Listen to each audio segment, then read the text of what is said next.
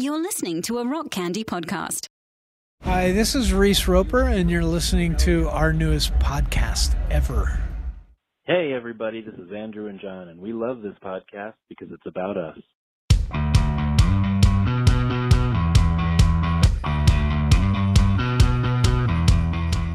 Welcome to Magnified Pod, the second season, our newest podcast ever.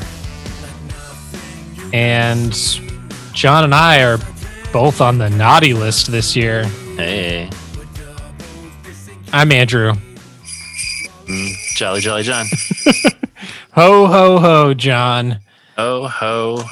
Hey, Mer- it's time for a podcast. Merry Christmas. Happy holidays to right. everyone, Magpod Nation.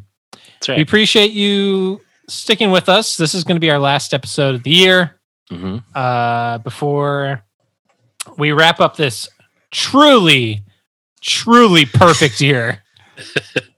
Yes. Nothing, nothing noteworthy to speak of. Uh, Normal. It's been, it's been a totally normal year. We're all going to be celebrating Christmas around all of our loved ones in a normal way. Womp, womp, womp, womp, womp. I don't know about you, John, but I've I just had a huge Christmas party. Yeah, man. You, Uh, uh, you out there not masking up and right. hanging out with a bunch of people? Yep. I'm like, come on by. The only condition, no masks, baby. Yeah, just Um, we're gonna play our favorite game. See who can spit in my mouth. it is a fun holiday game. You have to admit. Cla- classic, classic holiday game. It's like, all right, you stand behind the line so you can spit in my mouth. It's really fun. Next year we'll have to play that for real. it's just a magpod tradition. yep. Oh boy. Um, Um, yeah, wear your goddamn masks, yes, everybody. please. what? I don't know. At, what are we at? Almost 307,000, 315,000. I don't know. What are we at right now? Like, I don't know what more it's going to take. Like, like I don't, I, I don't know what's, what about, you know, what's happening in Illinois, but like, there are these defiant bar owners here Right, right, in right. Minnesota that are just like, just gotta open up our bar, gotta stick it to Governor Walz. It's like, Yeah. yeah, it's all the big joke until you know you're dead and your kid doesn't have a dad on Christmas morning. You know, it's all a big laugh. You know, it's like- kind of like the song Christmas Shoes. Um, which we Would you hurry, please? I want to open up my shitty suburban bar. I want a beer at 10 a.m.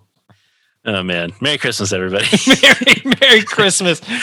I'm just, I'm just at the end of my rope, John. I'm, I'm just so over Uh, people being dumb. Like, yeah, look, I like I get it. We all want to do stuff. We all Yeah. want to be all with our friends and our family. But stop making excuses for why you're different and why you're not going to be the problem and why everybody else is the problem. That's not Yep. how viruses work, guys. correct. I'm just so I'm just like I keep seeing I keep seeing stuff on social media and I'm just so I'm just so exhausted and so frustrated and you know and we're just now getting the vaccines and Yep. people are but are still acting so irresponsibly and I'm like hey let's have let's try and do our best to have a normal Christmas next year. Can Right. we can we do that people? Can we just Yeah. like just the novel idea of like wearing a mask and and not like not playing spit in your mouth you know like if we can do that that would be awesome and this It's, has been uh, this has been andrew's covid corner we, oh man, this whole year's kind of been our COVID corner. that's we, true. uh, yes, I will not be leaving the confines of my uh, not large house this Christmas, uh, but uh, you know, through the power of podcasting, we can we can go out all around the world and be with all of you that's right uh, d- during this holiday season. that is uh, right The real the real Christmas prezi has been Magpod Nations. it's it's uh, been the it's been the magpod listeners we've made along the way That's right, exactly. Um, so we wanted to do one more this year. We do have, of course, a five iron Christmas song to cover, which we haven't talked about yet. We haven't. Uh, we got our buddy Robert Gay coming up in the next segment, talking uh, talking his role in Christmas shoes. Talking He- those Christmas shoes. Talking shoes. Christmas shoes. He is the the child soloist in the classic uh, 2000 Christmas song uh, "Christmas Shoes." So get ready for that. Yep. Um, but yeah, we're covering the the Happy Christmas Tooth and Nail comp from 1998, um, and we wanted to we wanted to explore some some Christmas fun before uh, before 2021 dawns. Yes, which I can't wait. I know, man. Can't wait. Just let's just scrape this year off the bottom of our shoes. Yeah, you know, hose it off. Five Iron has made this this year uh, better than it would have been uh, without the podcast. So I'm grateful for that. But uh, I'm Same. very ready to move on to 2021 slash season three of our lives. I'm so excited for season three. As we have discussed, for those who maybe didn't hear the other episodes, the, the last episode, uh, next season, season three, Magnified Pod presents Pods from the Penalty Box. We're going to be talking skate punk, tooth and Mhm. nail, uh, probably some BEC. We'll see. We'll see. We we we don't have a completely exhaustive list, but we are adding bands Yes. by the day. Yeah. So, uh, you got your slick shoes, got your Ghoti Hook, got your Craig's brother, your hangnail, your Value Pac. Um, so we we will have a variety of bands, more to come. Yep. Stay tuned for season three. you know, speaking of Value Pac, Yeah. we did we talk about this on the last episode? I don't know if we did or not, but um, wait, I said Value Pac. What I meant was hangnail. I'm getting my season three bands mixed up. Okay. Point is, hangnail got Yeah. that new Christmas EP, baby. Oh man, I I'm. don't think we did talk about this, did we? I don't think we did. I don't think we did talk about, but this new Hangnail EP.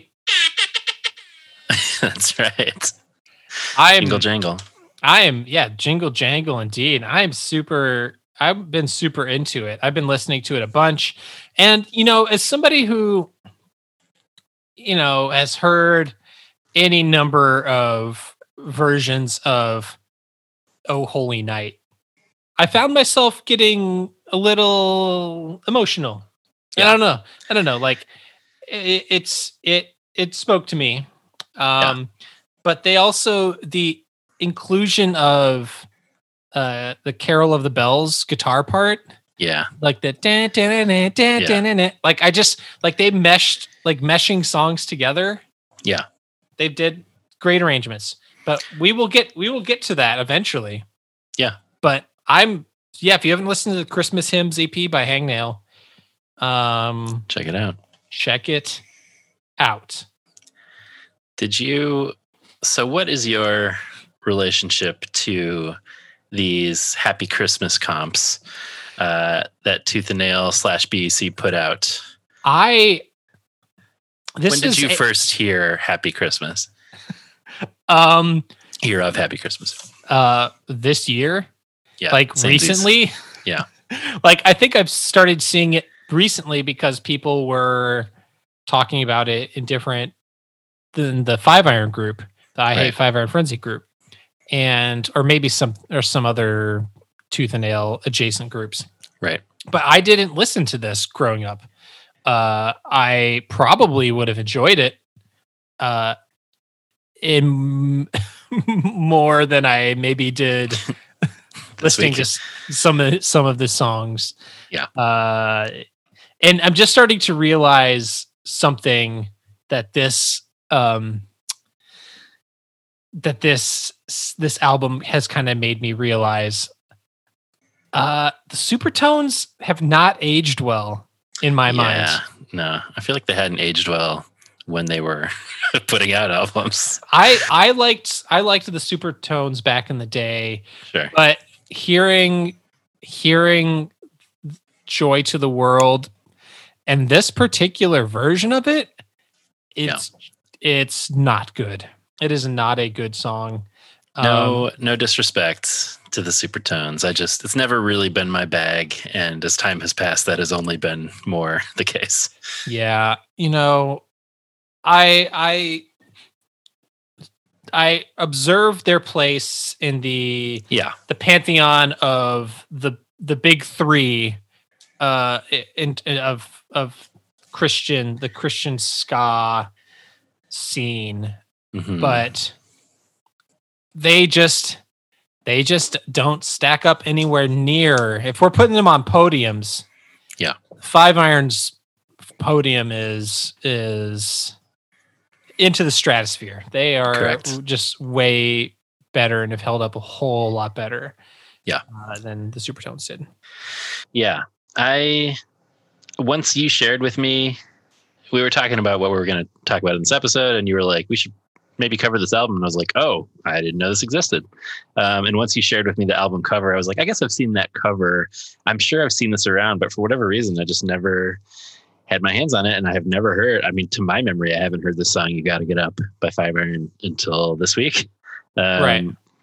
This is one volume of five volumes of this uh, comp that Tooth and Nail and BEC did. Um, so the first one was 98. The second one was in 99, which has Christmas Day by MXPX. So I surely had some level of awareness of that one at some point. Uh, it also has Sixpence None the Richer's, You're a Mean One, Mr. Grinch, which I know I've heard. And a couple of these first Happy Christmas comps had uh, hangnail Christmas songs, but not uh, any of the songs that ended up on their new EP. So those are fun to go check out. Um, volume two has "O Little Town of Bethlehem" by them, and those still sound good. Uh, they then did a volume three in 2000, a volume four in 05, and a volume five in 2010. And I think that's it. But yeah, I'm sure folks out there are more familiar than we are, but I, I was not aware of this until this week, and it was fun listening to him. Um, not bowled over with a ton of it, including the Five Iron song, but uh, we'll get into it shortly. Yeah, the uh the cover the cover reminds me of the uh 2009 horror movie Orphan. Uh I, don't- Sure. I don't know if you're familiar with uh Yes. just sort of like that dark-eyed girl with like the Right. the pigtails and and like I'm just like yeah, that's sort of a sort of giving me orphan vibes. Um It's, got, it's like an angel playing like a mandolin or something like that. yeah, like a lute Um, or something. Maybe, yes, perhaps a lute. But yeah, she's definitely given off some some black shark eyed vibes, um, orphan style. Orphan style black shark eyes. Yeah, you know, classic angel. Yeah. well, you know, the when you think about the biblical references to angels, there's Wasn't a reason there- there's Yeah. a reason there people are always like flipping out. It's Right. probably because they're like, what the fuck is wrong? Whoa, what the Jesus, Right. look at your face. Wasn't like- there some whole meme going around about like biblically accurate angels or whatever? Um, I know sounds- Sadie Hawkins pod did something about this too, but yeah, just the fact that they had like all these eyes all over them or whatever. so That's that sounds about right. yeah, creepy. It's creepy, Um, creepy. Yeah, it's because it's like it's like giving me like medieval like vibes, and then there's like that's not the whole vibe of the of the album at all. Right. Um, should we get into the song? I think we absolutely should. Let's Let's uh start off with uh the song that I was saying right off the bat is not good. Uh, to the World by the Supertones. And there are some production ticks in this that I want to point out and I'm very curious to hear if you noticed these as well. Hmm.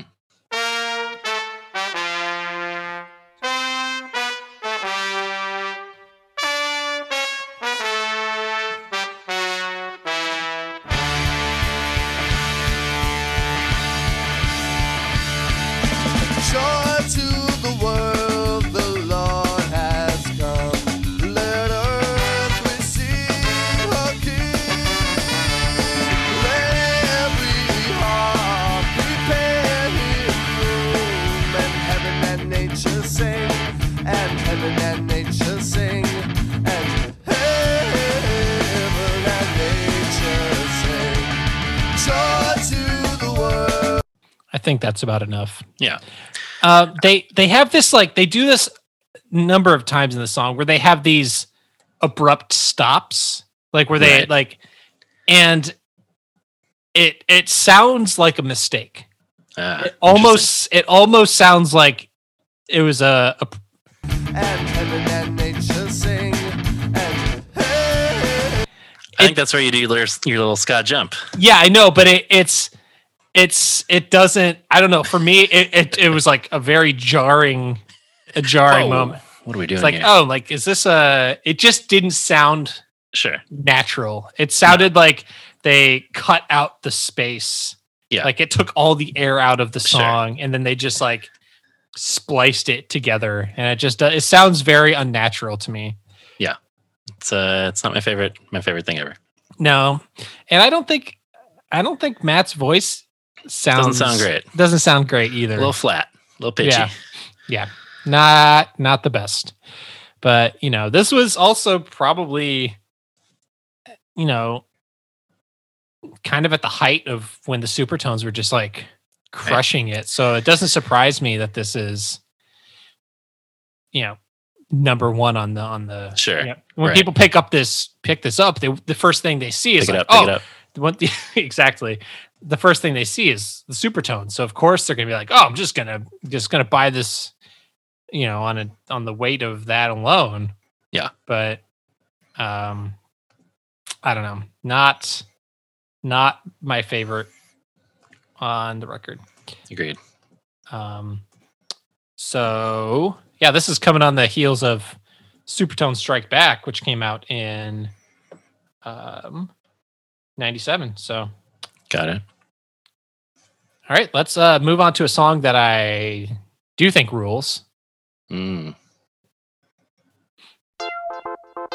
Hell yeah.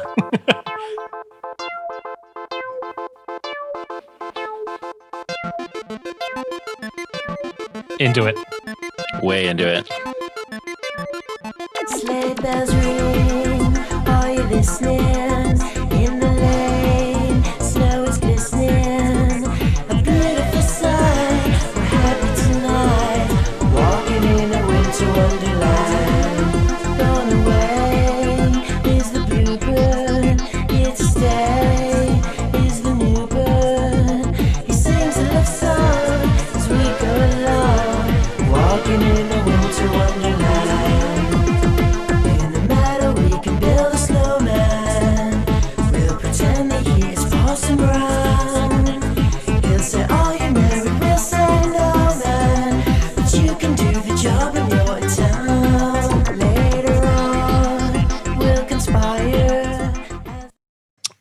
I'm very much into this. Yeah. We didn't do a top three for this, but this is my favorite song on this album.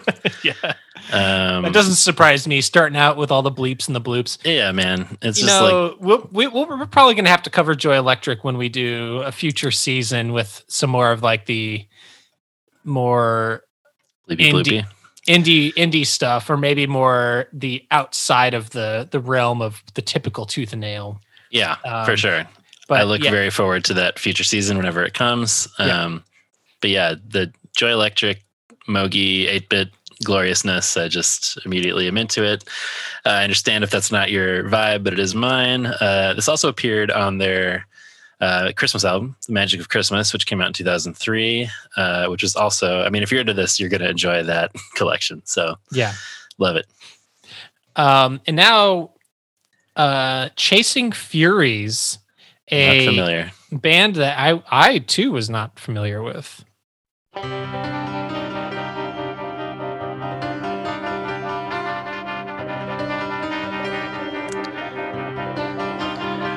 Boring. Oh, come, Emmanuel, and ransom Is this Tooth and Nail? It's, What is? uh, What are we? What are we doing here? More like sleepy, boring. Nailed it. it's fine. I mean, this this sounds like it would be something on, you know, one of those compilations my parents would listen Now to. that's what I call mediocre Christmas pop. yeah. You know, it's it's got some like some ambient sounds in the background. It Yep. sounds, you know, like you're you get a so- you're sitting to get a sonogram or something. Yeah. Yeah, I assume that's the that's the baby Jesus inside Mary. Yeah, it's that's what I like, assumed. hey Mary, it's a boy. Hey, Joseph, have a cigar, guy. Uh, oh man. yeah, no, this is this is kind of your straightforward Christmassy cover, and it just it doesn't really. This Yeah. one didn't do anything for me. Now this song, on the other Hey, hand, hey, get those Martin brothers over here. that's right. This is great. Yeah,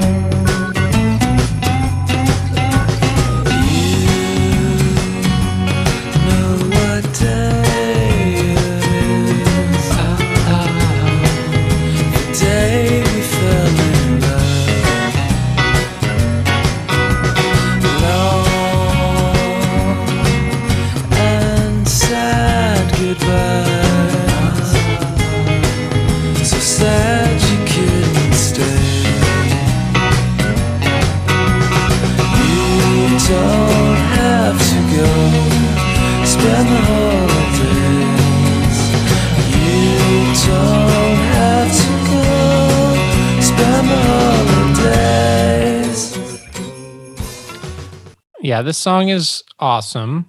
Yes. Uh, also on the Starflyer 60, Starflyer 69, nice. Starflyer 50. Yeah, nice. Starflyer 69. Am I right, guys? hey. Uh, Starflyer 59 album that came out in the same year. Yeah. Um, and uh, like when I when I was listening to this comp the first time, I'm like, like, like this. Wait a second, and I had to look it up because I'm like, yeah, this is this is just. They're not doing this just for the album. We talked about this later with Yeah. Robert Gay, but I'm like, yeah, they just sort of like like, hey, the song's got holiday, slap it on there. yes. But I'm not mad about it. It's a it's an awesome No. song. the the Martin Brothers dominate this compilation, and I Yeah. am not complaining about that. There's another No. song we'll get to that I'm also way into, but Yeah. uh, yeah, I like this one a lot. Um, all right, let's uh let's go on to why we're all here. You gotta get up, bro. Hey, Bro, you up? I think I'm up. You getting up? You know it's it's Christmas, bro. Getting up, hey, you getting up there? You you getting up there?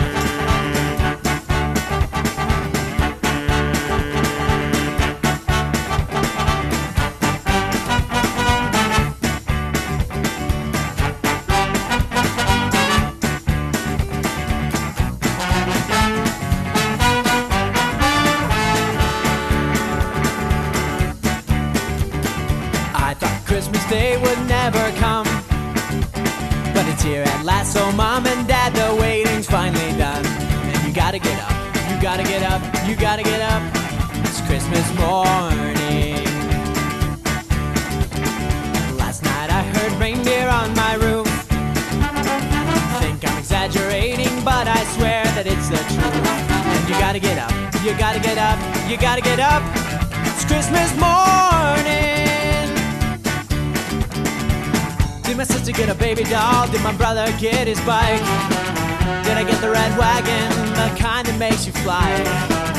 Oh, I hope there be peace on earth. I know there's goodwill toward men on account of that baby born in Bethlehem.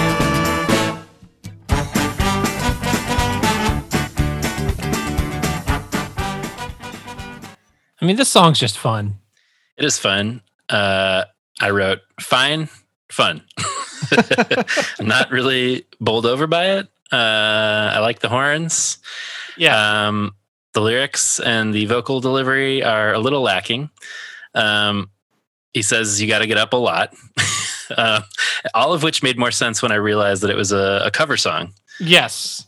Um, and the Rich Mullins original, I think all of that stuff makes more sense in the context of that version of the song. Um, but I do think this is a really fun, you know, ska uh, horn arrangement version uh, of what's more of a kind of you know pop ballad.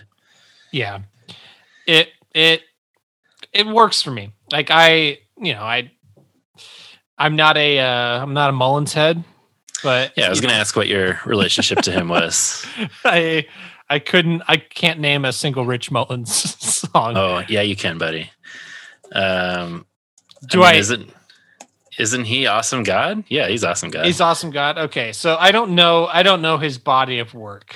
I will say, awesome God does not speak well to what is genuinely, I think, a, a good body of work. I mean, he's a really cool guy. He um, sort of left the world of the evangelical worship scene to go like live on a um, reservation, I want to say, and like um, his theology and approach to music certainly progressed. Um, so I think he's a really interesting guy. He's obviously an extremely talented singer songwriter. He's I know he's a he means a lot to people, but he's not he hasn't been somebody for me that's been a real uh, fixture either. Um, I didn't know- realize he died so young. yeah, he for me, I've kind of always uh, like he and Keith Green have kind of been Yeah. like similar in my mind, where it's like these sort of you know piano based singer songwriters who were like better um, artists and more interesting people than the scene that they came from uh, gave them credit for, and then both died super young and kind of left this legacy. You know, Rich Mullins is kind of like the ragamuffin gospel thing that's kind of owed to his sensibility, uh, which became a whole thing. Um, yeah. so sort anyway, of a, a Brennan Brennan Right, right, sort right. of situation. Yeah, he wrote that book kind of based around Rich Mullins's sort of uh, theology and poetry and stuff. So, um, I don't know. I, I I hadn't heard that Rich Mullins song either. I think I I prefer that version. Um, I think it's you know it's kind of like the piano tin whistle vibe, but I do think it's a fun. If everyone's going to do a Christmas song, I think this is a fun one. I wouldn't be wouldn't be mad if we were at a Christmas show and they played this one. Oof. Yeah, I'm just reading about Rich Mullins's death. Please Yeah, it's very don't sad. don't do it. Yeah, that no, don't ruin your. Christmas. Right. Um, but anyway, yeah. Um, on that on that note, um, let's uh let's start off this song with a Well, very weird. Do you have? I was- unless, I- yeah, I'll I just, just- I'll come in with my. All right, Sarah, relax.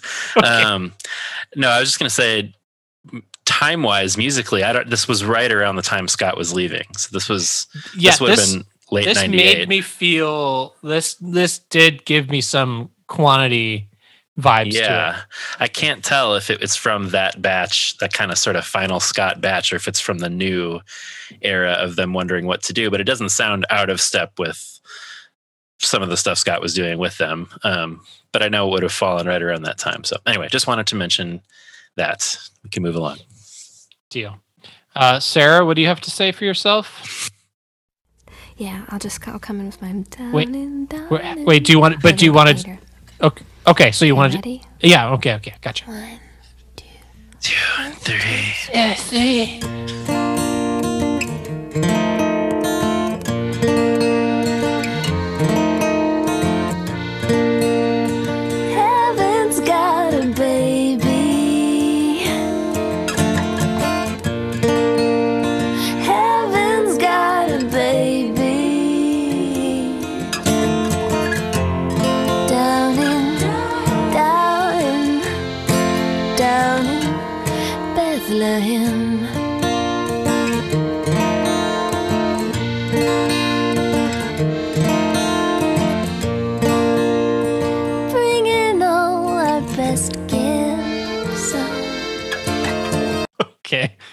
Calm down. Um. So that is Sarah Masen. Yeah. Um, I actually really like that song. I feel like you're about to make fun of it, but let's I don't. It's it's a little much. It's it's a little sure. it's a little much for me. Yeah.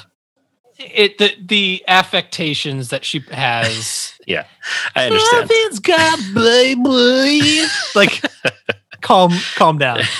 There's a you know that 30 Rock episode where it's like they hire this female comic and she talks in a really like squeaky voice and Liz Lemon is like, why don't you cut it out with like the sexy baby voice? And she's like, that is my real voice. I'm a very sexy baby. There's like certain female vocalist songs that uh, Jenny and I will hear and be like, oh, that's a sexy baby song. Um, but I, I do really like Sarah Masen a lot. I respect her as a singer songwriter. She uh, she's married to David Dark, which I don't know if we've ever talked about him. Do you know David Dark? I do not. He is uh, an author who I think you would really um, appreciate. Um, but they've done a lot of stuff together, uh, the kind of like Nashville staples. Um, but uh, yeah, David Dark wrote uh, books like uh, The Gospel According to America, um, The Sacredness of Questioning Everything. He's a really interesting guy Oh, interesting. yeah, I think both of their approaches to kind of songwriting and um, faith based writing in general uh, are both really interesting, and I do like her. But I certainly understand your your hangups on the song.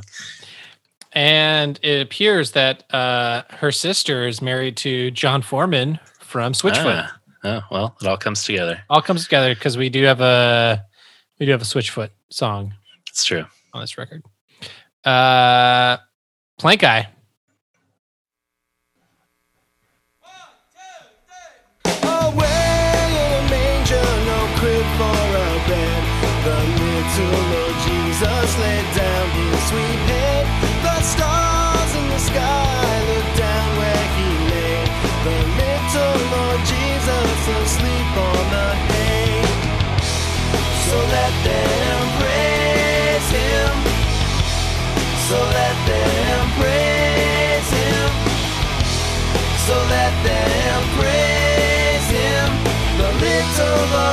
Jesus asleep on the hay. The cattle are lowing, the baby awakes.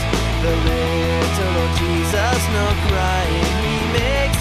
I love thee, Lord Jesus, look down from the sky and stay by my cradle till morning is night. So let them praise him. So let them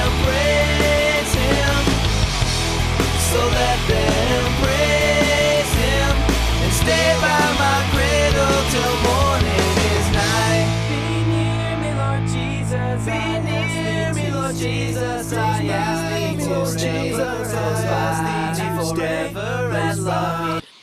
I was on board for this song until they started doing the Till round, breakdown. Yeah. and it just becomes a mess for Yeah. like 45 seconds. I Uh, think this whole thing is okay. it was like I felt like it that just slams on the brakes for me. Yeah. It it just becomes a cacophony. right. And I like I like that they that they went for it and they were trying, but it just it just sounds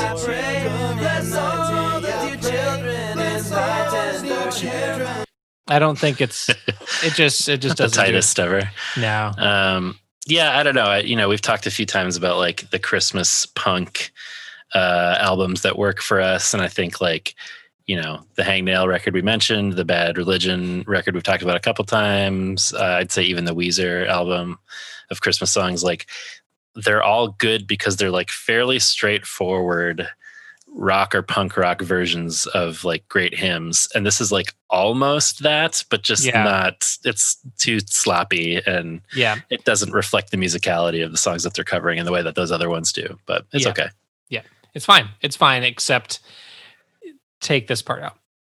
Um Almanzo? not familiar with them No, me neither.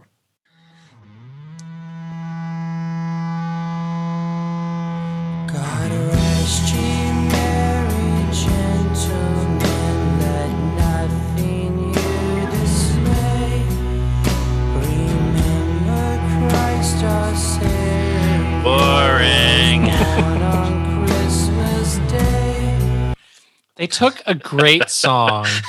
how can we make this as boring as possible like I don't understand the the need to like you're doing an alternative album. Yeah. Like this kind this version of the song has been done. right. Yeah. It doesn't need to be done like this. but Like- it's me almanzo senor cart gauge that's kind of how i imagine him. Anyway. Yeah i don't know. I don't know anything about this guy. Maybe he's beloved. Maybe it's more than i can It's so slow. Uh, it's uh, like uh. it's so it's like slower than it needs to be. They're Yeah. like, but but but hey, hold on a second. You guys are playing it pretty slow. But if what if you let me just just track with me here? here's an idea Here's an idea. What if you did it even slower slower? yeah Are you talking slow? It is- I've heard some slow things in my life. This is pretty slow, But hear me out. Almanzo.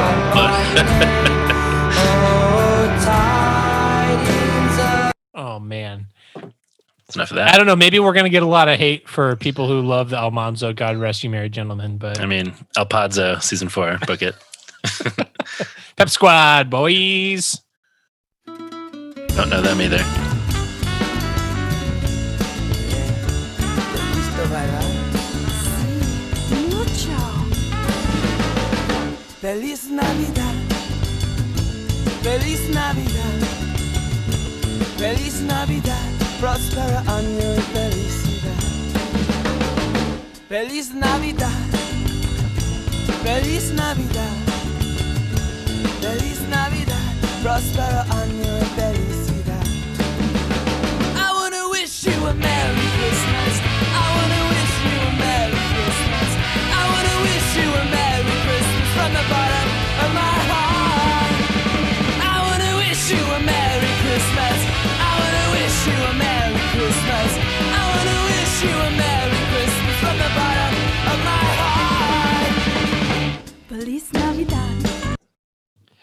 That's fun. Yeah, it's fun. Um, so I, like I'm not familiar with Pep Squad at all, but No. um, yeah, it just looks like um for white people. So I'm like, Yeah, I'm like, I got that sense. I just like just doing like the yeah, putting on the voice a little bit makes me a little bit, you know, I don't know. this is kind of adjacent to our mayonnaise taco Monday, etc. discussions, where I'm sure, like, sure. a couple members of that band doing it fine, the rest eh, a little questionable. little little questionable. Yeah. Yeah. But it's fine though. still it's still fun. Still fun. Hey uh John, ready to go on a trip? We got Bon Voyage over here.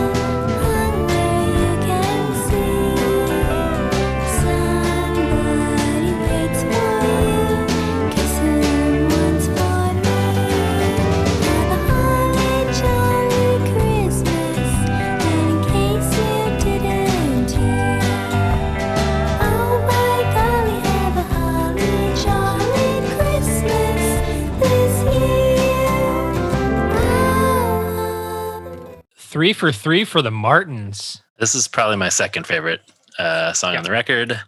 Uh, yeah, those Martins crushing it as always. Um, yeah, do you know much about Bon Voyage? I do not know, but this is um this is Julie right, Martin. This is Jason, uh, Jason Martin and his wife. Jason Yes, Martin and his wife.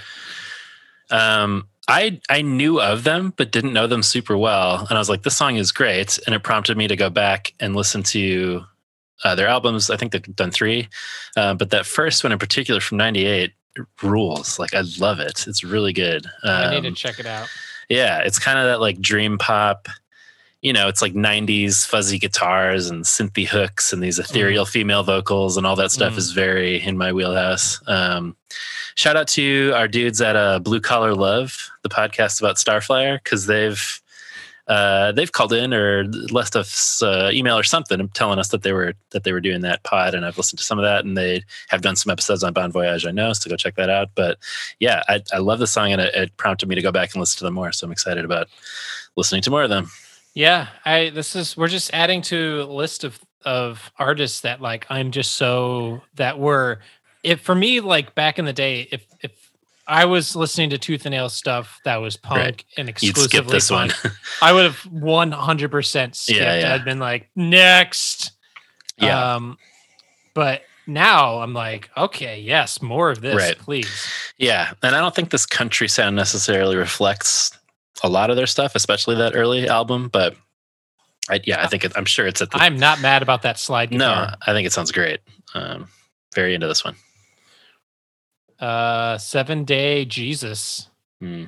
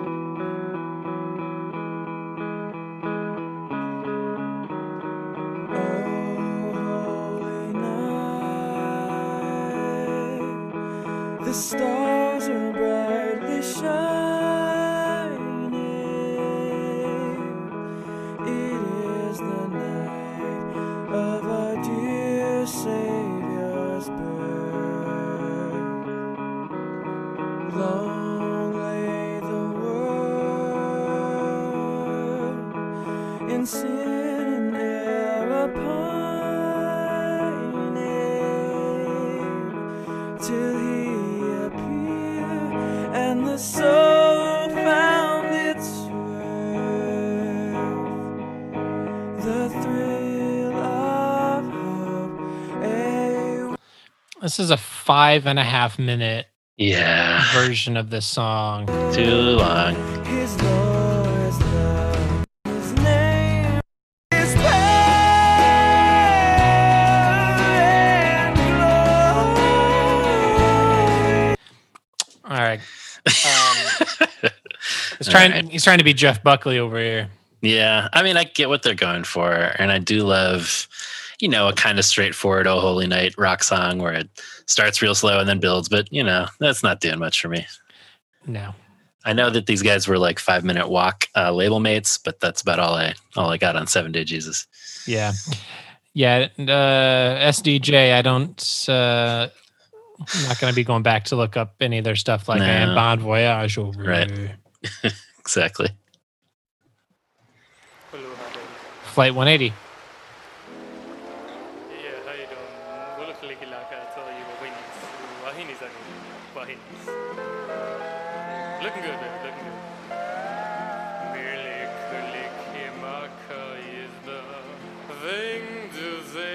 Not a good start, but they get there.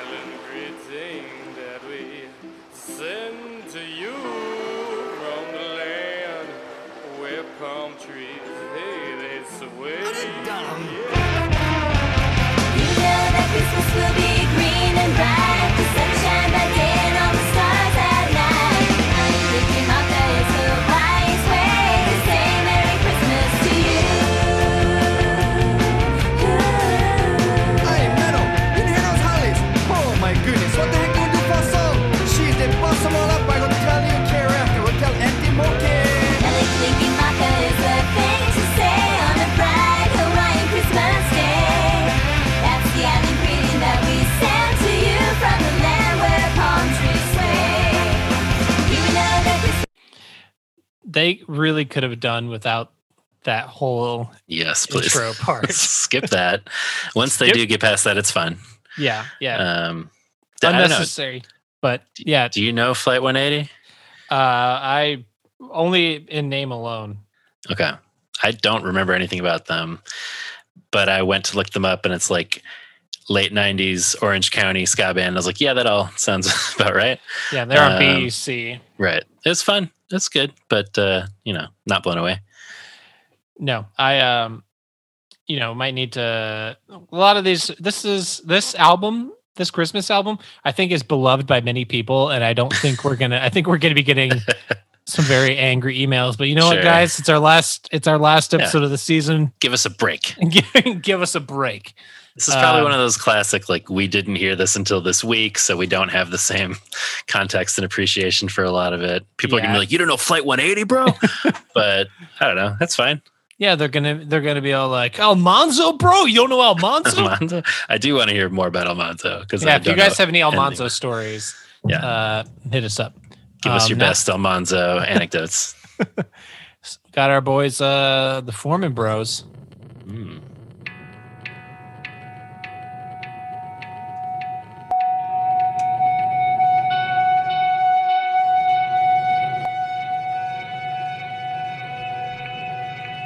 It's a hearing test.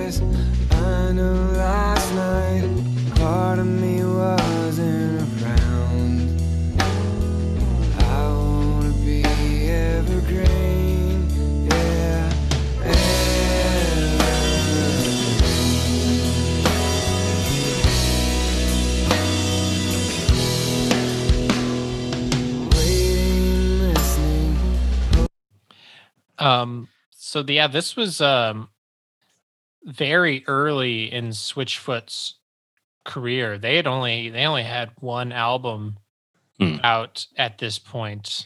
Not Uh, on Tooth and Nail or BEC. No, they were on. I think they were on Sparrow. Yeah, it seems kind of like a weird fit for this, but whatever.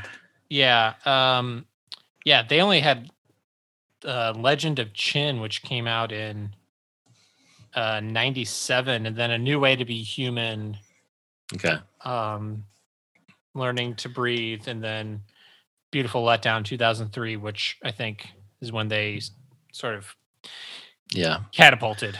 Um, Right. If not a walk to remember, you know, they're Right. I but they they're not for me. I I can recognize uh, their songwriting ability, and I think they have some some good pop songs, but it's not it's not my bag. I'm a I stand the beautiful letdown. That was Sure. a that was a big album in that year. I feel like we talked about that Yeah. uh, earlier on in this season. But Yeah. yeah, I, I think there are some people the people that don't like Switchfoot tend to not be a Jon Foreman voice fan. That I don't know. But Yeah. I I I kind of like his voice, but I don't mind his voice. It just feels kind of like straight ahead pop rock for me. Doesn't really Yeah. doesn't float your penis. float the old Christmas. Doesn't float the old Log. evergreen. yeah, exactly. Also, is this a Christmas song? Jury's out on that. I don't know. Evergreen. It's a tree. Christmas Mm, trees. It's a Christmas. stretch. the stretch. I mean, it's the same. It's a it's a Christmas song in the way that a holiday song by sure. Fair uh, enough. That one's good though. So. That's true. House of Wires. also, never heard of them. I remember them. Uh, never got into them.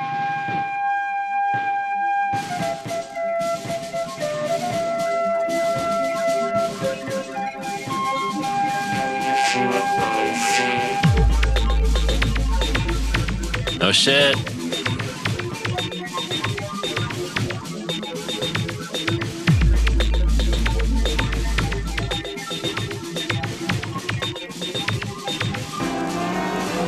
Said the night went to the little lamb.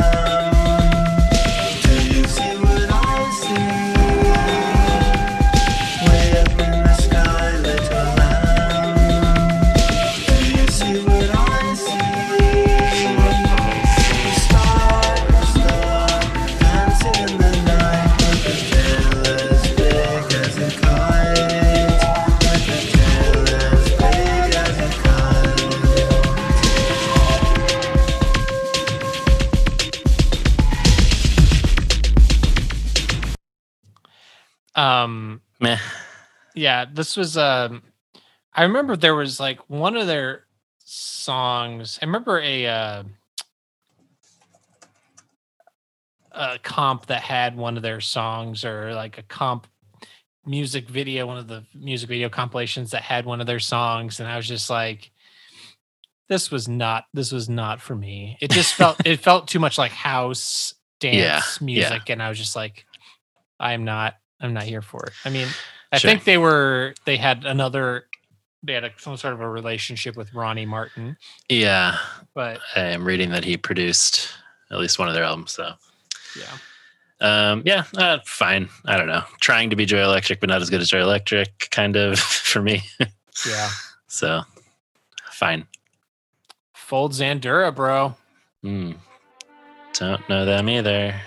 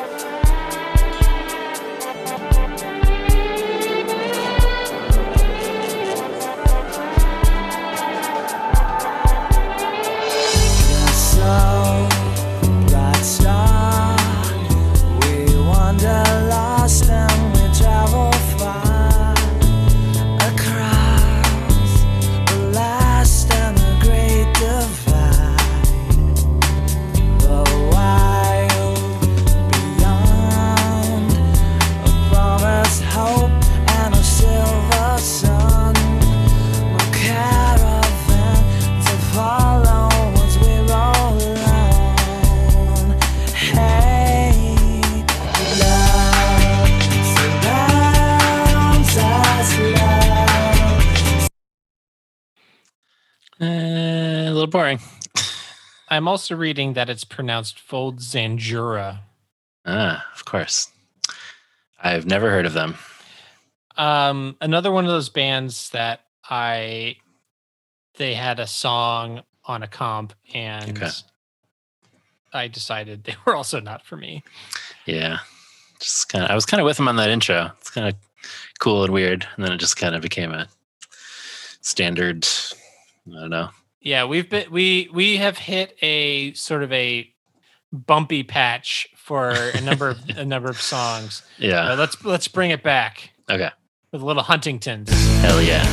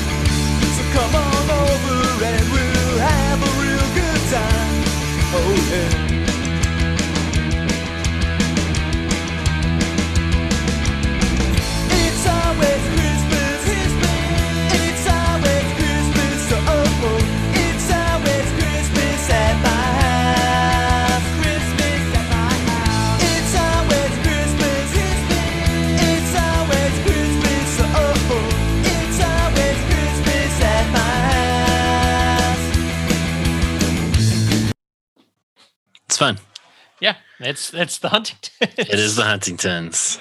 Uh, I love the Huntington sound. No reason not to like it here. Yep. Yep. Um the Dingees, a sound I the I love the Dingees so much. Yeah. Bleepy bloopy?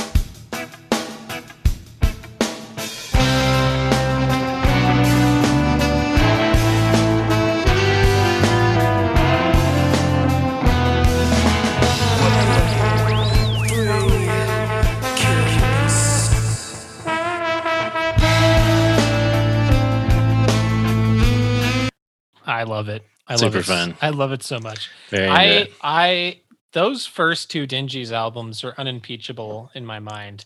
Just Yeah. perfect ska punk with lots of dubby reggae stuff mixed in. Mhm. And this is just this is just awesome. Yeah. This is great. This We'll would have been to, one of those uh, things that I probably this sort of style, I Sure. probably wouldn't Skip it at the time. I would have Yeah. skipped it back in 1998, but now I am very, very into it. With you there. Eventually we'll do a ska season. Yeah. And uh, our beloved Dingees will will make the cut. Good old Dingees. John's favorite band, the Dingees. You know, Dingees were not part of my uh, vocabulary, but since getting um, regularly dunked on about that fact, Raked over the coals. I have gone back and listened and I'm very into them. So yes. I, I like this one a lot.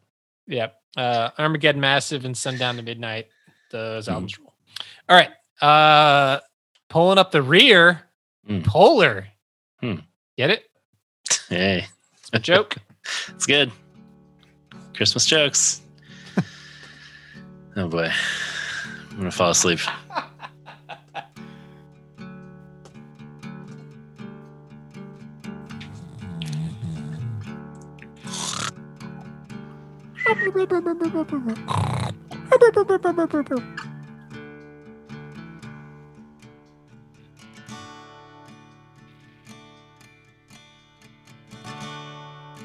More like puller me out of this.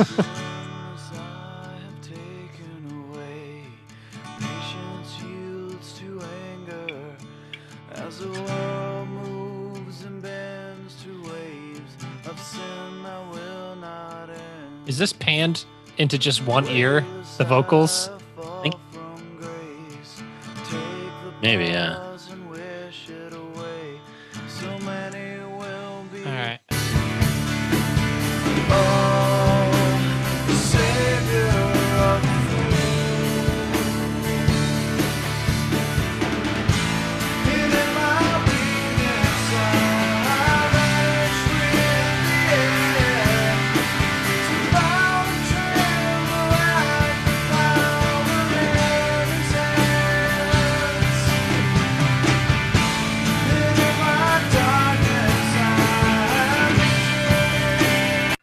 Right, we're gonna skip ahead five minutes. Oh my god.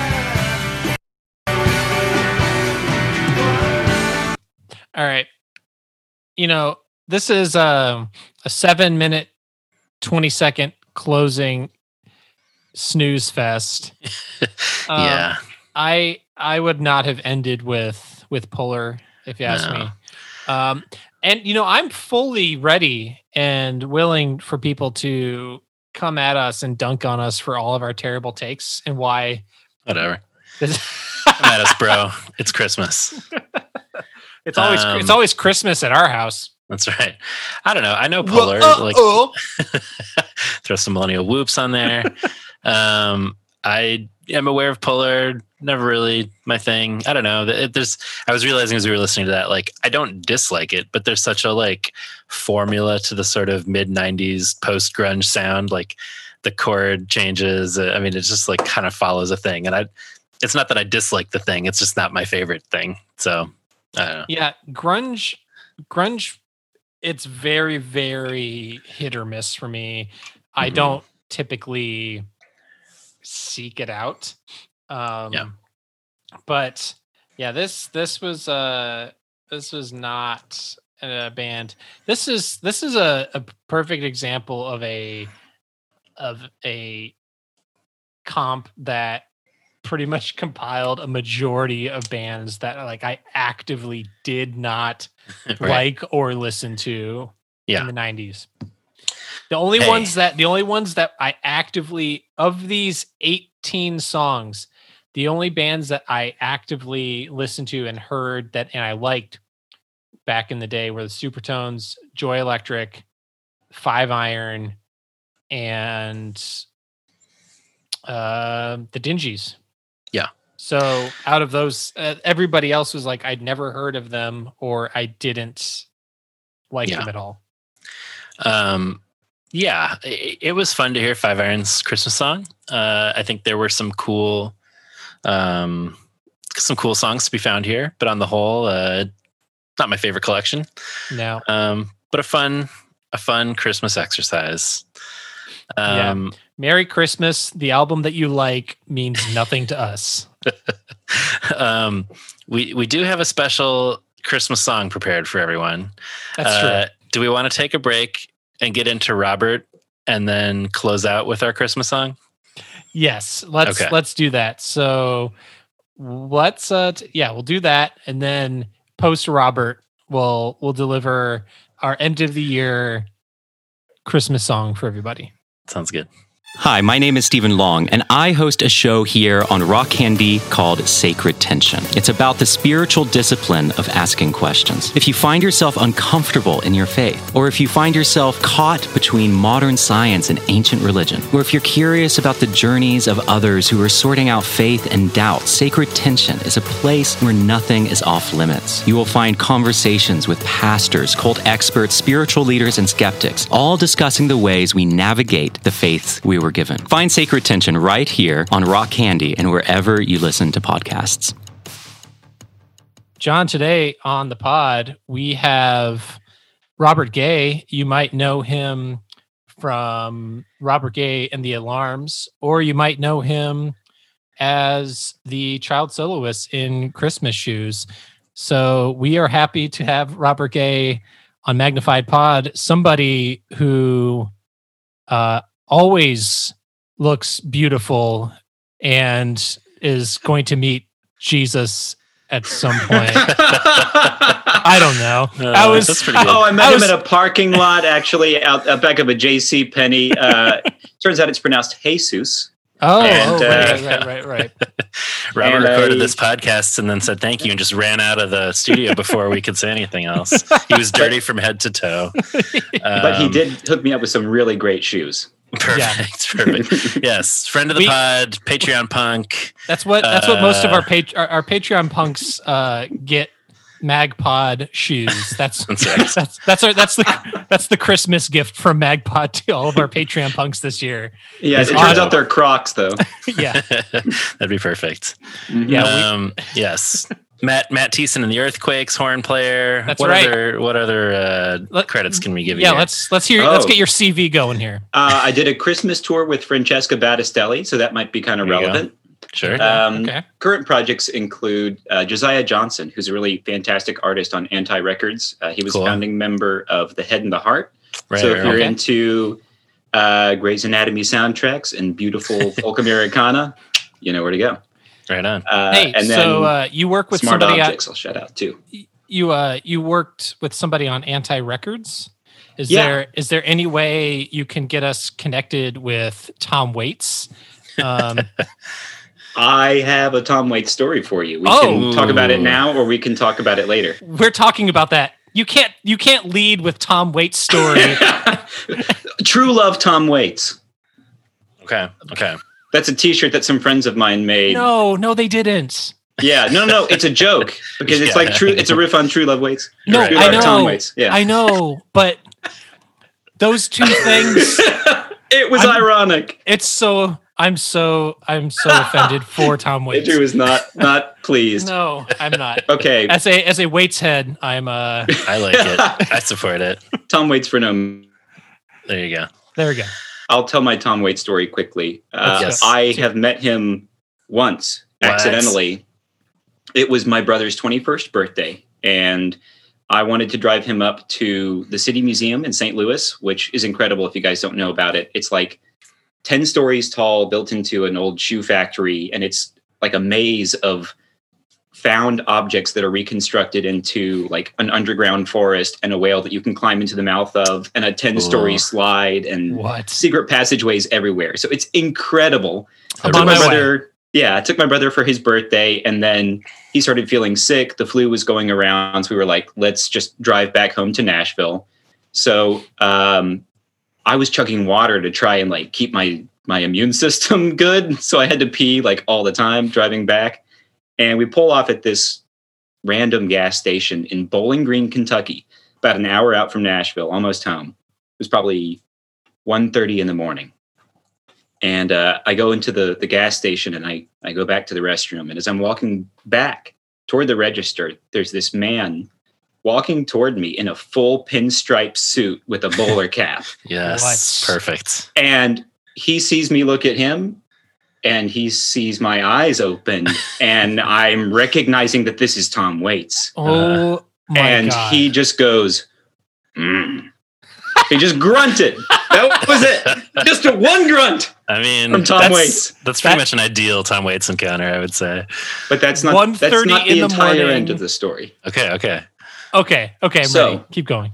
Oh I, I get back up to the car and I'm telling my brother, I just saw Tom Waits in the gas station. He I was coming out of the bathroom, he was coming in, and he was like, No way. And then I look over to the left and he's coming out and he's got something in a brown paper bag that he's cracking open. He looks over at me and just smiles as I drive off. He oh, raises man. it, takes a sip. That was that was the perfect thing. And so I That was like, no, that couldn't have been Tom Waits. and I looked up, I did some Googling. He has a second or third or however many homes he has, but he has a home in Kentucky. Yeah, I was gonna say that sounds familiar. Yeah. Wow, So it was actually him. that's incredible. My God. I can't I hope I that you never meet him again. yeah, that, no, you don't want. You can't top that. I hope that. Um, I, I thought that when you started a story about a museum in a shoe factory with found objects, that he was going to be there because that sounds like a perfect place for him to be. Um, but I like where it went.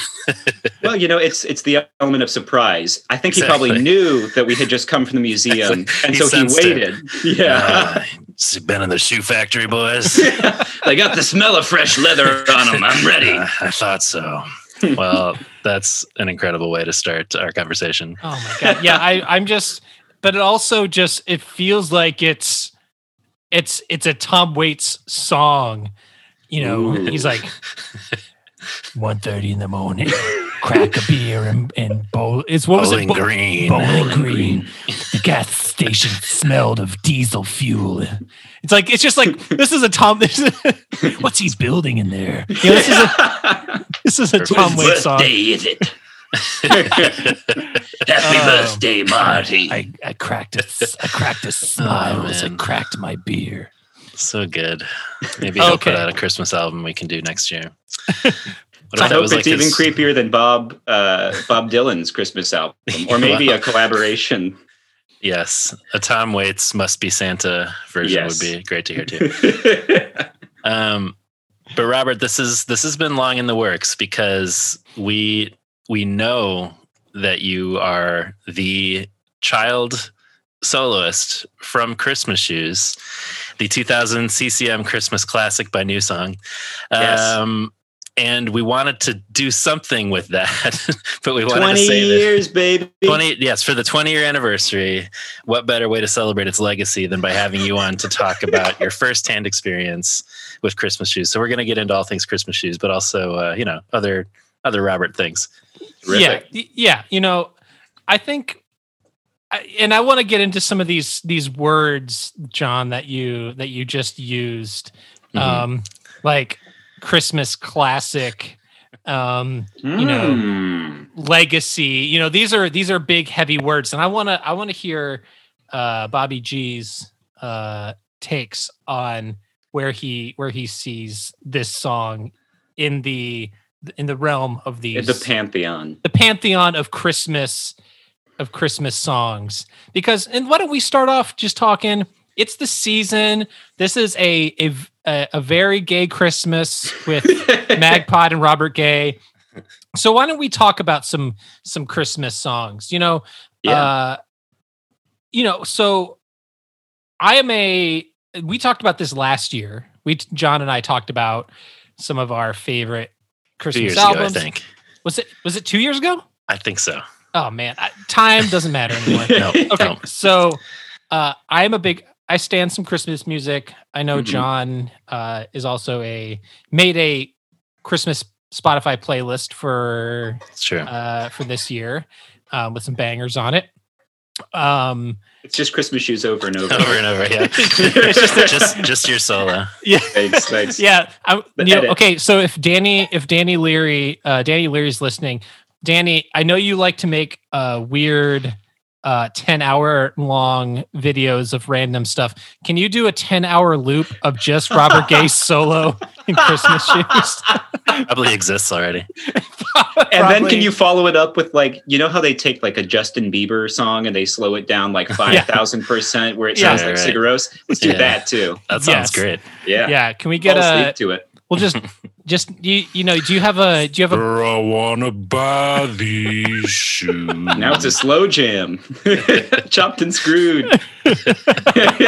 no, we need is we need we need a we need one of those mashups. You know how they do like psychosocial by uh, Right. and, and baby and like Justin Bieber's baby. They like mash those up. So you got to get we got to get Christmas shoes mashed up with like you know uh some Rage Against the Machine or there something. you go Yeah. Or like uh, what's another song about shoes? yeah that's what i'm looking for The first one that came to mind is F Me Pumps, which probably doesn't go go. very well, but I mean, uh, could Oh, be interesting. What about uh what about uh that what about Kelly's shoes?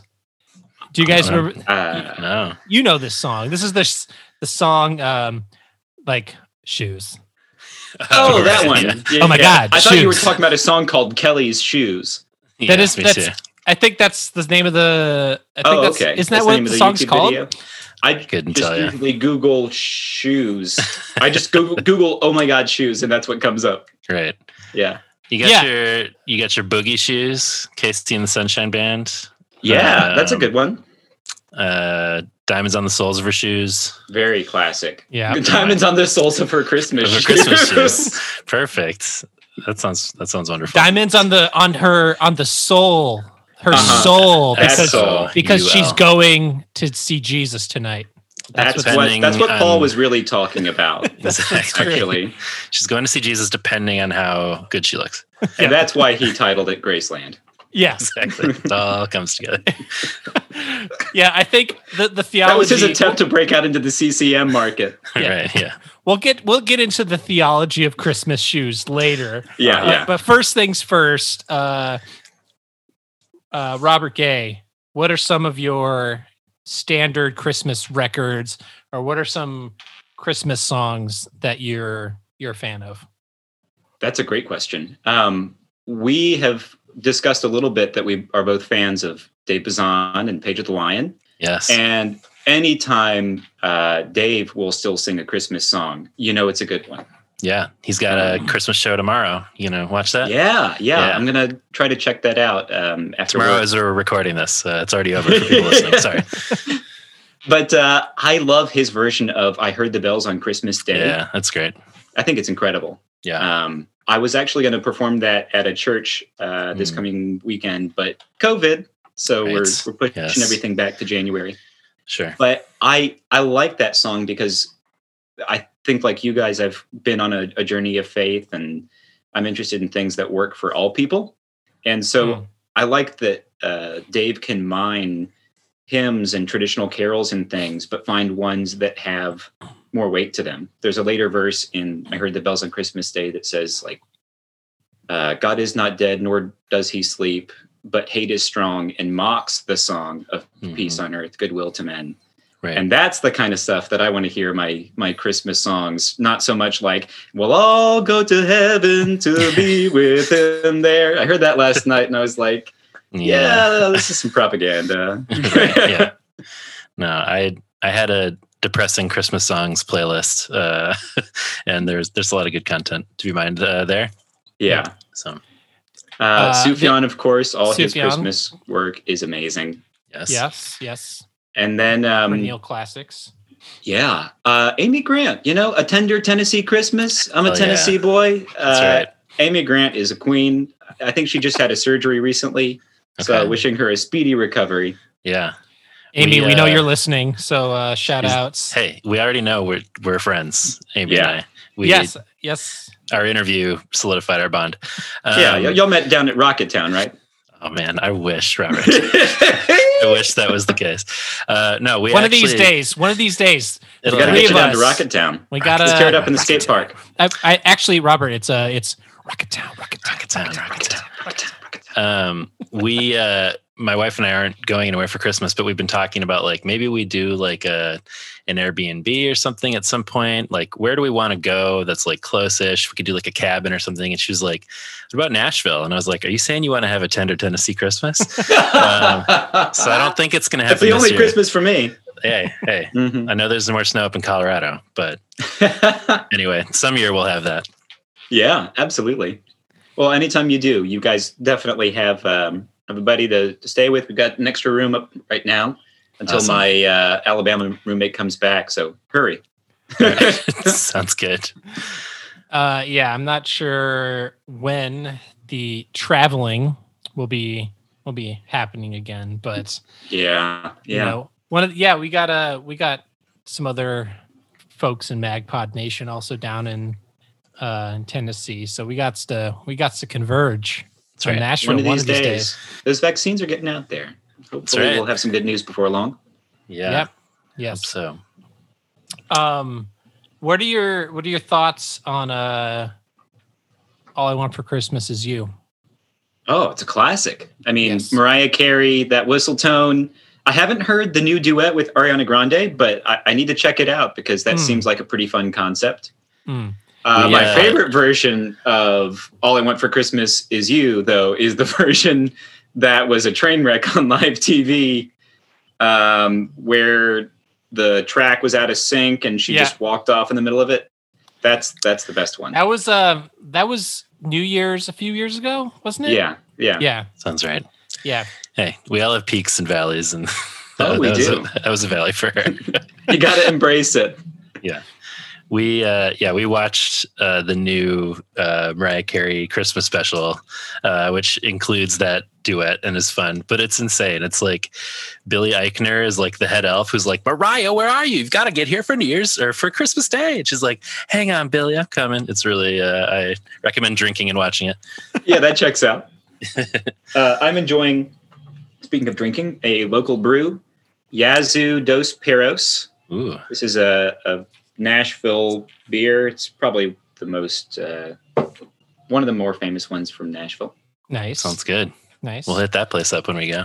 yeah. sure. John, what what do you got over there? I saw something brown. I got a little Christmas scotch going. Ooh, that is nice. that's a deep ass pour. well, I was like, I don't want to bring the bottle down. So I'm just going to pour a lot. and I'm confident it'll be drained by the end of this. There you go. Yeah, I'm um I am without beverage this evening. I and humble brag. No, no, it's not a it's Just it's- kidding. when when have I ever been like, yeah, this guy loves not drinking? I, I actually uh started on a uh new anxiety medication this week, so Nice. trying to do my best to you know Not mix Let things. it do its work. give yeah. give my give my liver every opportunity to make make this work. So Yeah, that's not the kind of cocktail you want. No, no, no. facts. Facts. how have, um how are you uh staying sane down there in Nashville during during this past year? How is it how has it been? I know that you've been out and about trying to do some smaller types of shows, but you you know, you for those who don't know, you did contract COVID, but I did, yeah. suspect you're doing fine these days. Yeah, I've I've fully recovered. Um, my hands sweat more than they used to, and my sleep schedule is a little funky. But um, I feel like I'm pretty much back to normal, and I'm really grateful for that. Uh, I think I had a mild case. Uh, it's it's been a year, I think, for all of us. Yeah. It was interesting for me to realize. I think the hardest part was when I actually had COVID, because it was at that point that I knew like I really couldn't leave the house and I had already watched like all the movies and TV shows I wanted. yeah, it wasn't a treat anymore just to stay home. Right. right. But Yeah. um no, it's actually it's been a really interesting year to feel just like the whole spectrum of human experience and and the lows and the highs and Hmm. to experience the solitude and to transform a little bit and adapt.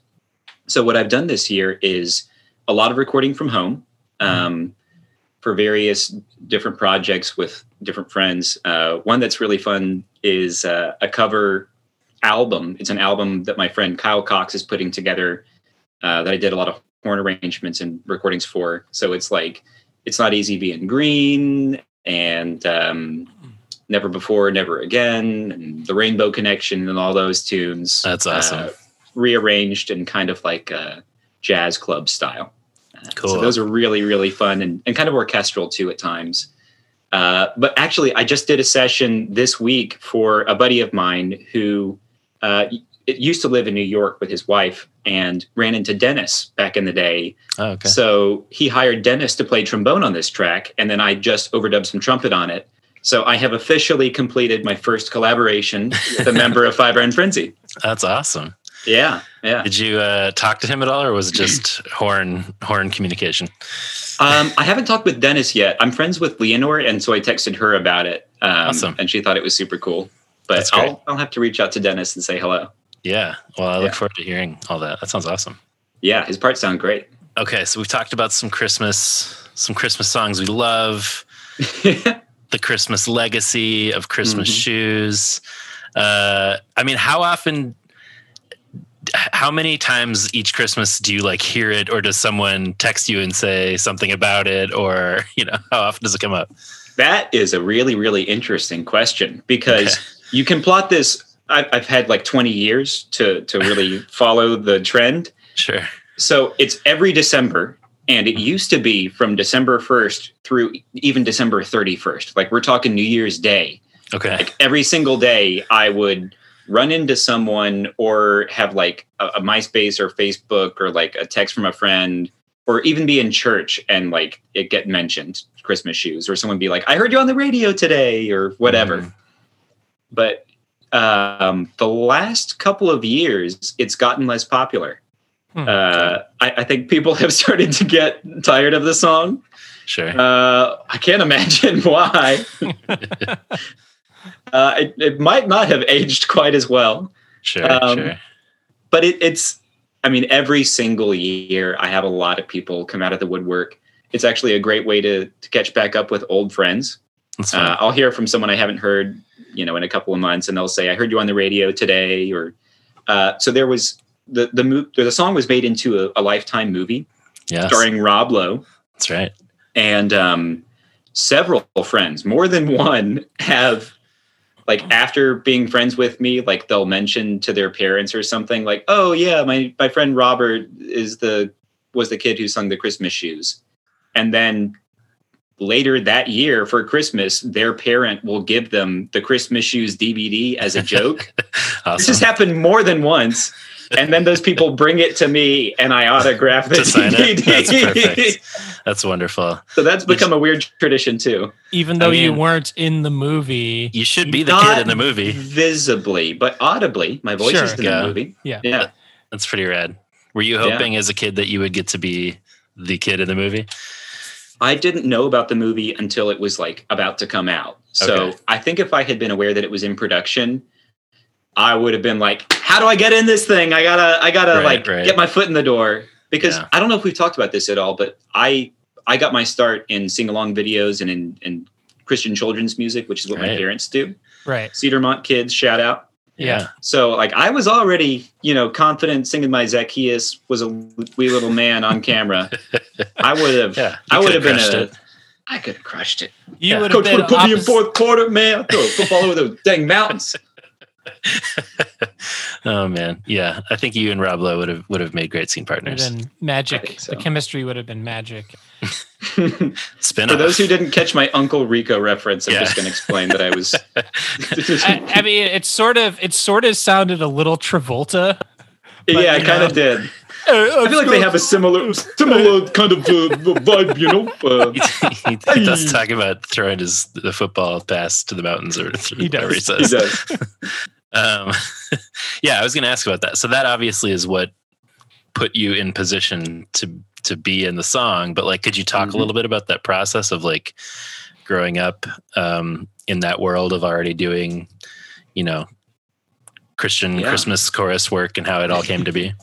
When you said Christmas classics earlier, I thought you were starting to make a reference because that's one of the titles of one of the Cedarmont Kids uh, albums. Ah, Tell us about Um, that. There's Christmas classics, Christmas favorites, gospel Christmas favorites. Uh, there's a couple others. There was a Christmas musical, the Easter Sure.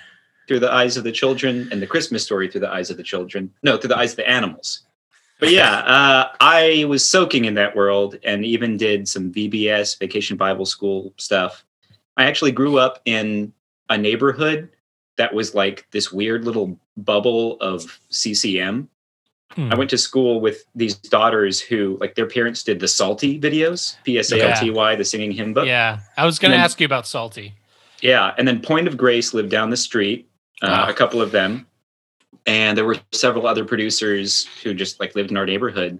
So all the kids that I grew up with, a lot of them were second generation musicians, Mhm. and my parents knew that there was like a wealth of talent, and they were in the music business, but they also saw that there was not like they didn't think that there was a quality product that was like well done and available at not like a super high price. So they wanted to do public domain songs, Christian and um, secular, and then record them really well, but get them in Walmart for like three dollars or five dollars. Sure. And it was a great idea, and it went multi-platinum, and they did a bunch of records and uh, became really successful. So I, I grew up in that world, doing all those sing-along videos and um, getting to to travel a little bit to record those. Like we would go up to DC to record like videos for Songs of America or down to Atlanta where my parents are from to do some little location shoots and things. So it was awesome to get to grow up like getting to experience so much creativity and get to be comfortable in the studio and in front of the camera. Um, but the bubble aspect is interesting too. Like you grow up so comfortable and so well provided for, like, oh, I'm doing all this amazing stuff that I actually have have totally related to some of those stars who like, oh, I was so special when I was little, and then you kind of have to figure out your own identity as an adult. Right. So it's been super interesting to like grow out of that child star world into adulthood. And then like on a weekly basis, to be honest, I still get messages from people who are big fans of Cedarmont and and Christmas shoes and stuff like that. Hmm. And to some of those people, I'm that kid who grew up.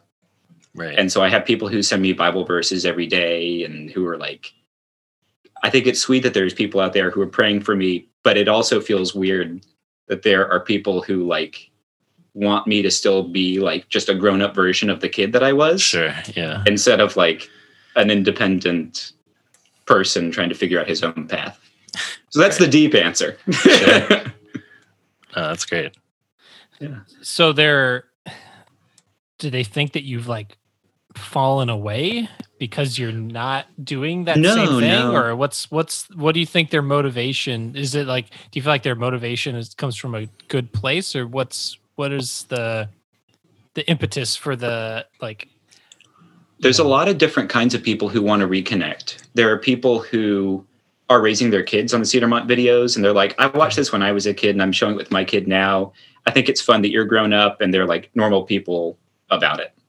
But then you have some people who, to be honest, I, I've come to understand that like some people um, who maybe have special needs or just like it, it can be a comfort for some people. Like I've to be honest, we're talking about MXPX and Five Iron Frenzy. Like we're enjoying our own nostalgia. Right. And it's interesting for me to realize that some of the stuff I did as a kid feels that way for people. And I'm sure like, you know, Mike and Reese have talked about how certain songs could be a little embarrassing for them, but they're glad that people still get something out of it.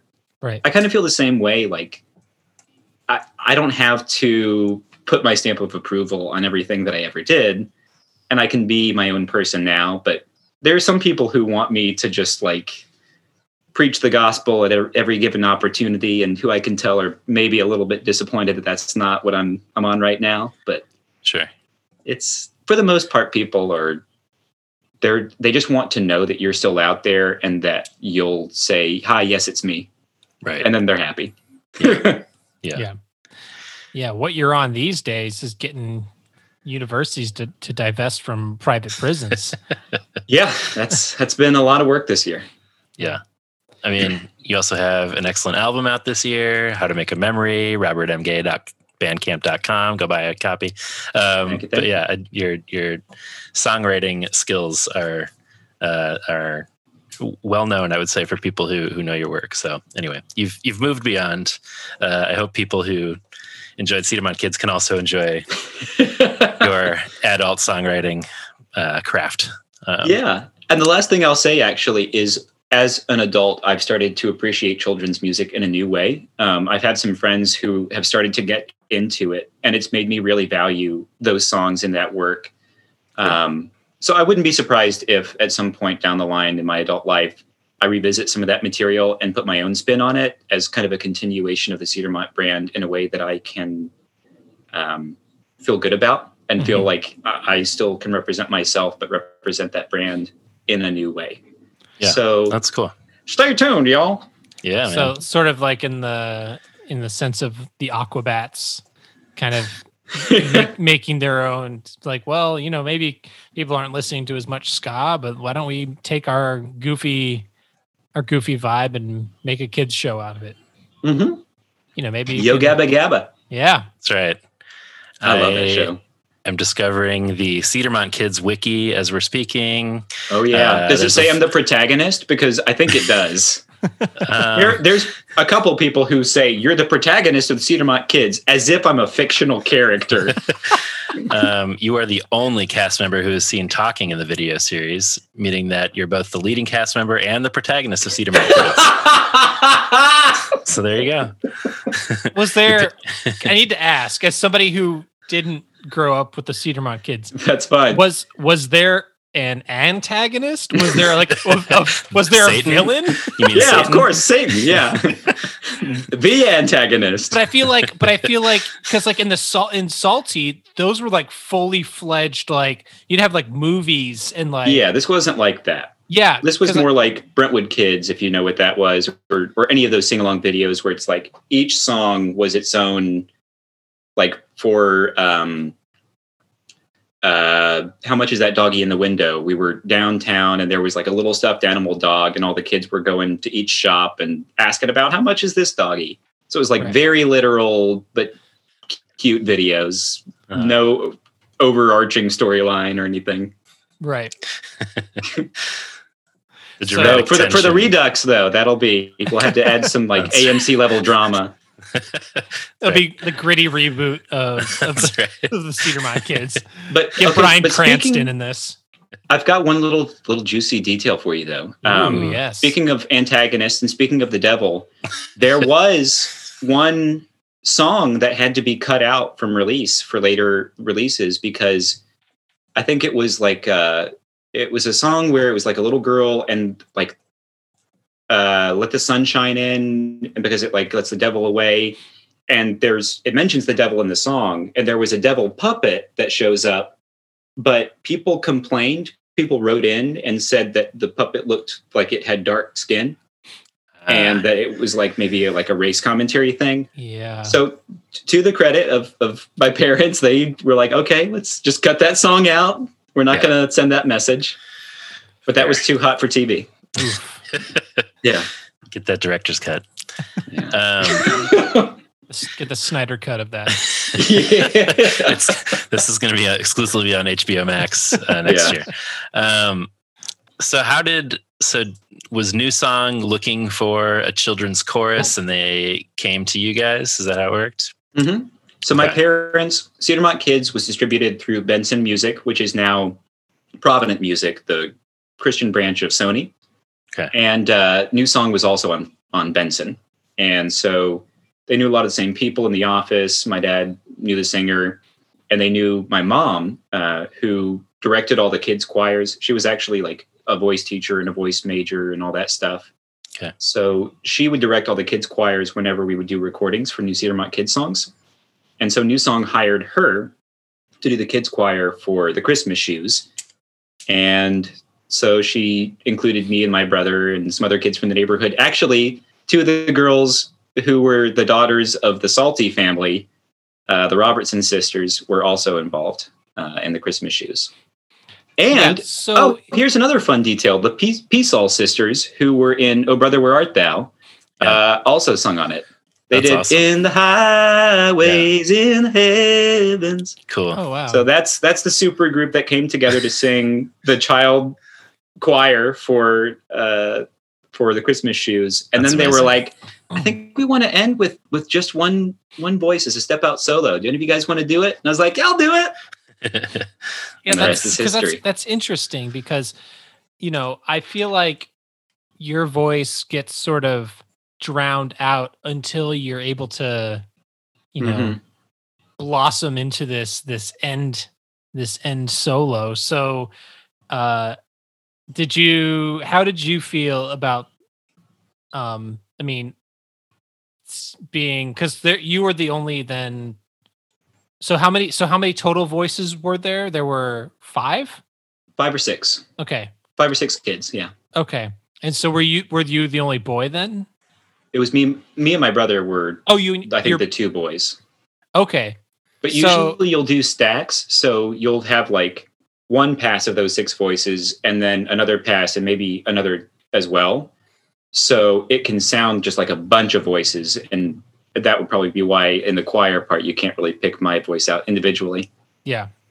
How many do you remember like uh that moment of cuz I'm I'm assuming was this your this wasn't your first time in a studio?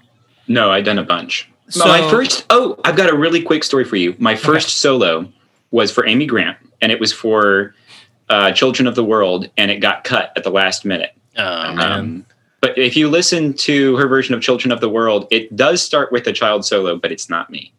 but So I did, that was my first recorded solo. I was three years old. Then I went into a closet that I can still remember at some engineer's house in Middle Tennessee. That's pretty Wow. awesome.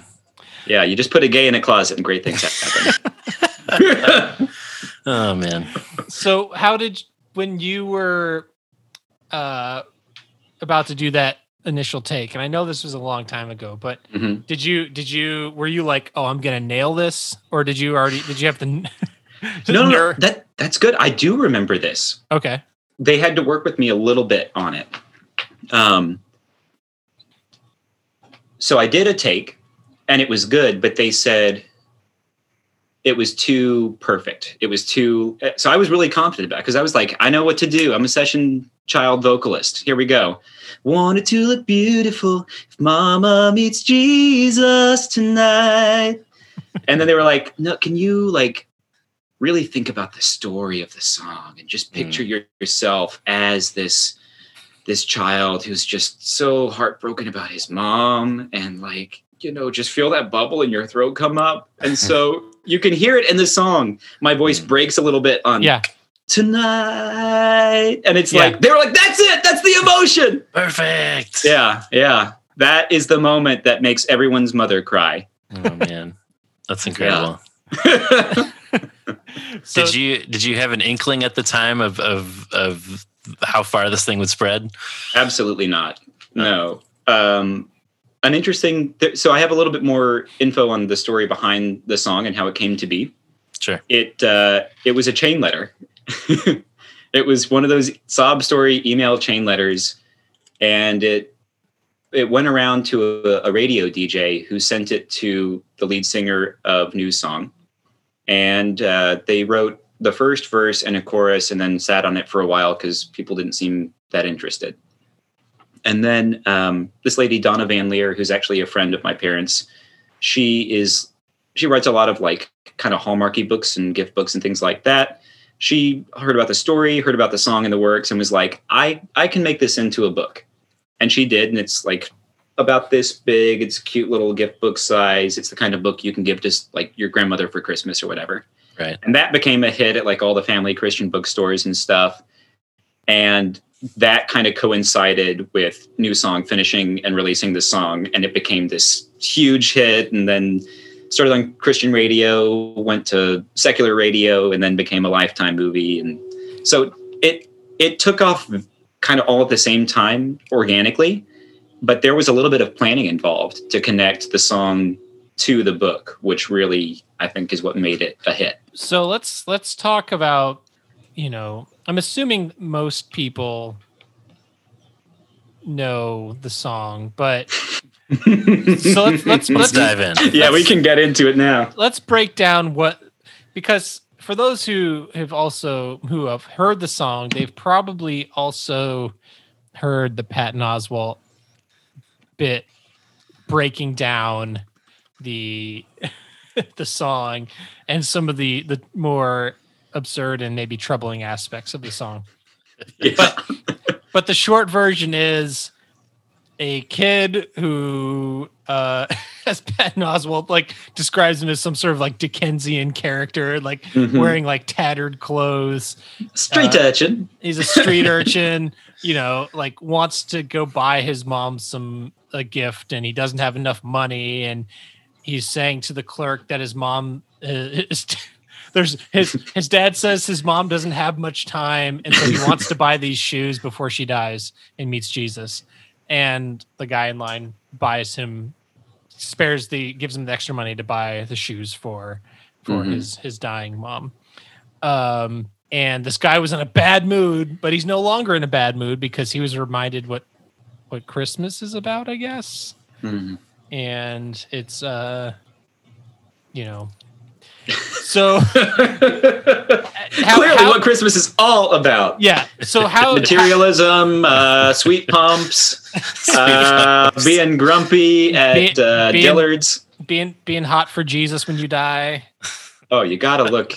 You gotta have like like your your first Bumble picture. You know, Yeah. like like the one that would get everyone to swipe on you. Right, yeah, you, You want want, Jesus to to swipe right on you. Exactly. oh man, that's incredible. Um, yeah, I feel. I mean, I definitely was aware of the song, but I feel like it was Patton's routine that really put it on my radar. I'm I kind so of- glad it exists. yeah, I was gonna ask, like, how did you feel when it first came out? Uh, when I, I I'm I'm not sure when Patton's bit uh, came out, but when I discovered it, I was thrilled because I love Patton Oswalt so much. I think he's hilarious and and so brilliant, and he. I agreed with every single one of his points, Sure. and I just I want to meet the guy. I really Yeah, hope yeah. that one day I can meet him and introduce myself and and talk about the song a little bit. Uh, yeah. I I have had the pleasure of meeting him a couple of brief times because he did stuff for the AV Club when I was working there, and Oh, cool. he's the nicest guy ever. And I'm confident that he would have a good time talking with you about this. I Uh, believe it. I hope that happens at some point. Uh, my favorite part of the routine is when he's doing the voice of Jesus and says, "I died for your sins, but those pumps are unforgivable." yeah, and it becomes like uh, uh, that guy from from Bewitched all of a sudden, Fred Lynn or whatever. Yeah, Paul Lynde. Paul Yeah. Lynde, yeah. but those pumps are unforgivable. um, yeah, it just it is pretty funny. The more you sort of poke at the idea that like um, you need to be presentable upon Yeah.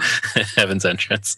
Anyway, Well, there's a lot of ways to read the song, and I even before I heard Patton's bit, he touches on this, but I I had it more developed in my mind because I've had time to think about it. I have a theory about uh, the song and about the the true motives of this kid. Uh, I think it's a con. I think right, yeah. I think this kid is going around and uh, telling sob stories and then reselling shoes on the black market. I'm, I'm pretty sure that's what's going on. It seems it's a good. It's Patton a good paints bit. it a little bit differently. There's a father with a Yeah. foot fetish involved. uh, that was that was not built into the backstory that I wrote for my character. But okay, okay, yeah. I did read the plot summary of the Christmas Shoes movie.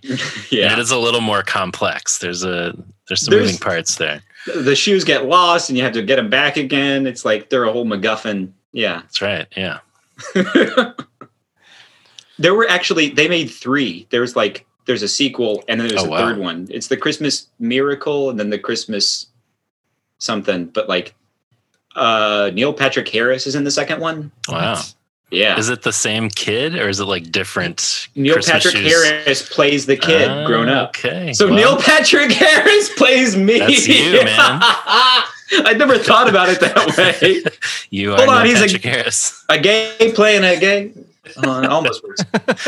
We're gonna have to watch the trilogy for the Patreon now. I think the trilogy. We're gonna have to marathon that. Christmas shoes to Electric Boogaloo. Yeah, that's Yeah. what it's called.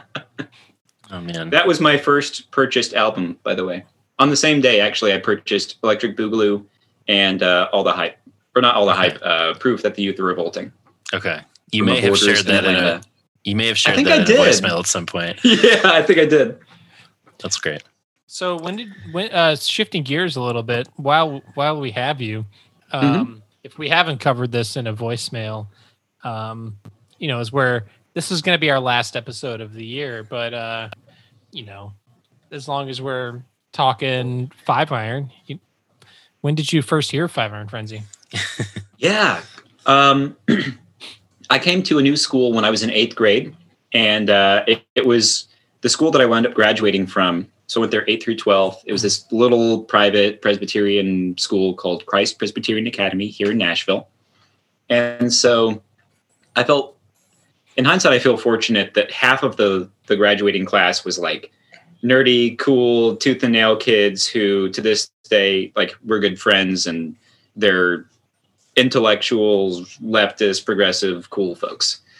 Um, so a lot of those kids that I met when I came to that school who were like cool and funny turned me on to music like they turned me on to Relient K, which Mm. later I wound up working with Matt, and that was super awesome. Um, but they also turned me on to Five Iron Frenzy and brought me to Cornerstone with them.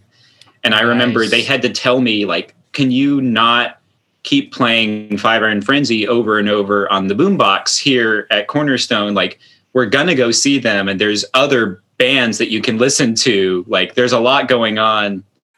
Uh, but I was just Fair. completely obsessed. They were my first favorite band, and Hmm. uh, by that time I was a trumpet player, so I was super into like the whole ska thing. By Yeah. college, I made a ska band too. So Right yeah, on. They they scratched an itch. Yeah. Is so in our first segment we talked about the happy christmas compilation that features the five iron song you got to get up do you have a relationship to Oh, that yeah. record Yeah, I do. Um, that I, I can talk about two things at once here. So that actually, I think the very first way that I heard Five Iron was possibly from the X 2002 compilation with Kamikaze on it. Ooh, yeah Uh, that was how I found out about MXPX. That I heard punk rock show in that compilation. So that was all around the same time.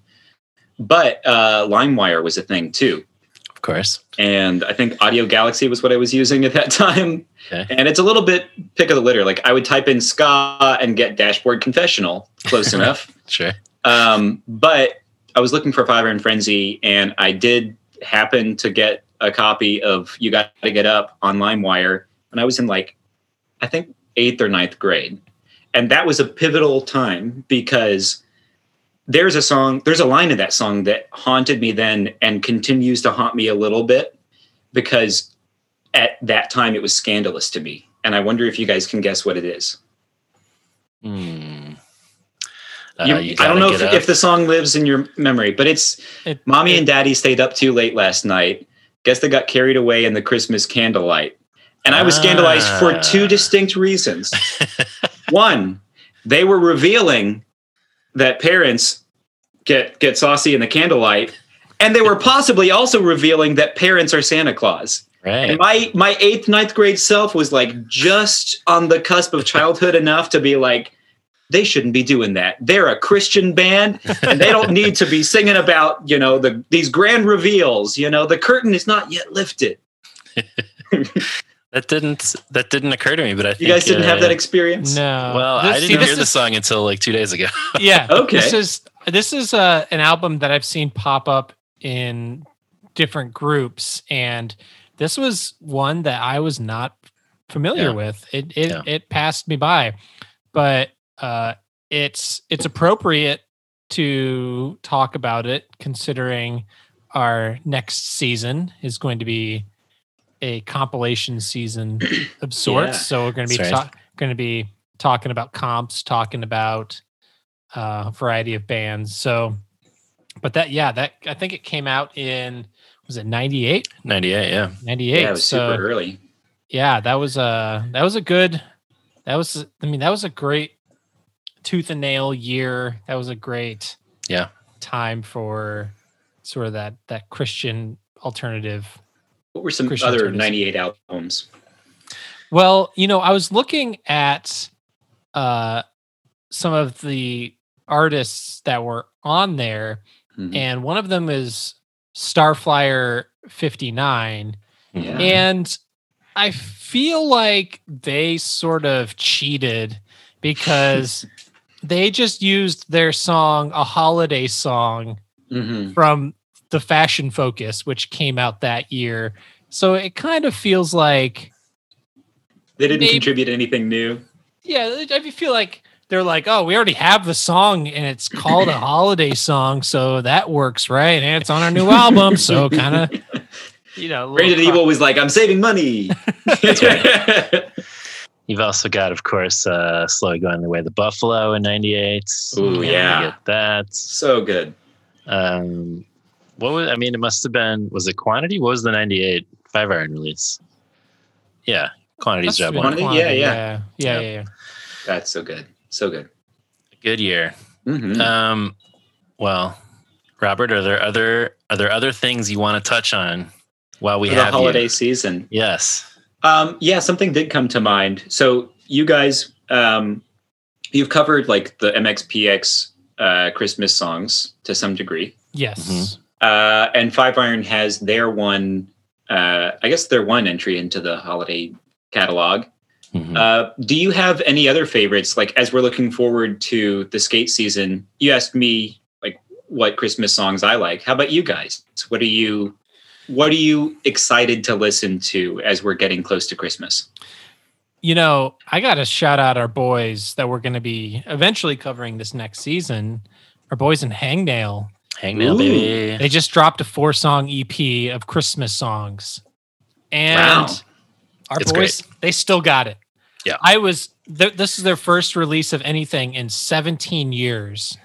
And not only, not only does it like sonically sound great, that they did an excellent job recording it, but they brought everything that one expects from Hangnail to the songs. They they could have like phoned it in and created, you know, some four song four punk rock Christmas Mhm. songs or whatever. But they they didn't they chose some they chose four songs like some of them you would sort of expect as a you know oh come all you faithful and oh holy night uh but they also did one small child and i wonder as i wander which are Oh not yeah. which are not standard songs that you really hear you would expect to be covered but their arrangements are very well done and That they sounds also have super interesting. they also have John Warren on the Oh, cool. on Oh Holy Night. So that that was also a nice a nice addition. So I've been listening to that quite a bit. Uh I do listen to, you know, you got I listen to your Sufjans. Mhm, mhm. Um I I am a fan of the Bad Religion Christmas record. oh, I haven't checked that out. Yeah, I did see. checking out. Was it Bad Religion or a different? Maybe Anti Flag just put out the War on Christmas is over. If you want it, Yes. I haven't listened to it yet, but I saw the title and I can't wait to check it out. Yes, yeah, they just released that. I haven't I have not listened to it either, but Props I, to uh, John Lennon too. While we're at it, I mean, Yeah, that's sure. a great addition to the pantheon. what is uh what is your feeling about the the Paul McCartney song uh the wonderful Christmas time All right, I I love Paul McCartney. I Uh-huh. bought McCartney three today. I pre-ordered it from my local indie record shop, which everyone should Yeah. do. But that song, my, Oh, my roommate man. said it well. He was like, sixty percent of what Paul does is absolute genius, and forty percent is some of the cheesiest crap you've ever heard. and I think I- that song probably falls into the latter category. Although there are times when I can sincerely enjoy it. Okay. Um, okay. I'll it- take that as an answer. it sucks Yeah. it, Mm. it- I mean, I, I think I'm more in your boat, Andrew, but I want to be more like John. you know, I I'm with you. You know, like as a young Beatles fan, I thought it was cooler to think John was my favorite, or even, maybe even George as you get older. But it's Paul. It's obviously Paul, and I can definitely Yeah. hear Paul's influence on your work too. I feel like it's oh, very for sure. Beatles esque. Um, but so I stand Paul McCartney already. I told Andrew like as a kid that song I was just like this is the worst Christmas song that's ever existed. The like bow bow bow bow sounds Yeah. terrible. And something now I'm that like, that like terrifies me on like a primal level. It makes me feel like I'm alone in a department store that's very, very empty. Yes, I think that's exactly the right vibe. But I don't know Yeah. if it's like just because that kind of Moog synthy sound like came back, or because I just, Yeah. just lived with the song for so long. But now I love the song. like I'm like more terrifying, please. I know what you mean. There's okay. Do you guys know my? I have a love hate relationship with um, uh, what's the Christmas song by the '80s band? It, it starts with a Eurythmics. Um, oh yeah, yeah, yeah, yeah. they do dun, da, da, da, da, da, da, Right, right, right, right. I don't know Uh, off the top Walking in a my head. Winter Wonderland. So the Wonderland. Eurythmics version of Walking in a Winter Yeah. Wonderland Creepy. starts off with the most terrifying, swirly carnival intro you've ever heard. right. And I feel like that and simply having a wonderful Christmas time are what happens if you like drink too much eggnog and then like get the spins in the middle Uh-huh. of the room like next to the christmas tree and and that's like what your brain produces Exactly. You end up at the at the chopping mall. Um, yeah The, yeah. uh, Si- silent night deadly night too exactly. As long as Garbage we're day. oh man, I love that clip. Um, speaking of the Eurythmics and Christmas songs, Annie Lennox put out this Christmas album a couple years ago, which I think is great. Um, And it has this version of Coventry Carol. Do you guys know that song? It's Mm. like one of my favorite Christmas songs, and it's kind of medieval and creepy. It's got this like "Lulay, lulay, thou little tiny child," and she just does like the creepiest version of it ever. And I highly recommend it for your creepy Christmas song needs. So anyway, I'll shout out that record. Cool. Um, Robert, it, it's a joy talking to you always. Uh, you are welcome back anytime. Uh, everyone should go to robertmgay.bandcamp.com, pick up your latest album, pick up some merch. Uh, anything else you want to plug? Yes, uh, I made this in ninth grade geometry class, and it is a five iron logo. That rules. What is that? So it's a It's sort uh, of stained glass. It's a trumpet with four valves and then a tally mark to make it five. They have been using that kind of design for a while. But That this was rules. to practice like acute angles and protractor stuff. Um, That's incredible. I thought of two other things that I, I would like to mention very quick, quickly. Yeah. Um, we were talking about Christmas, Five Iron, MXPX, all this good stuff.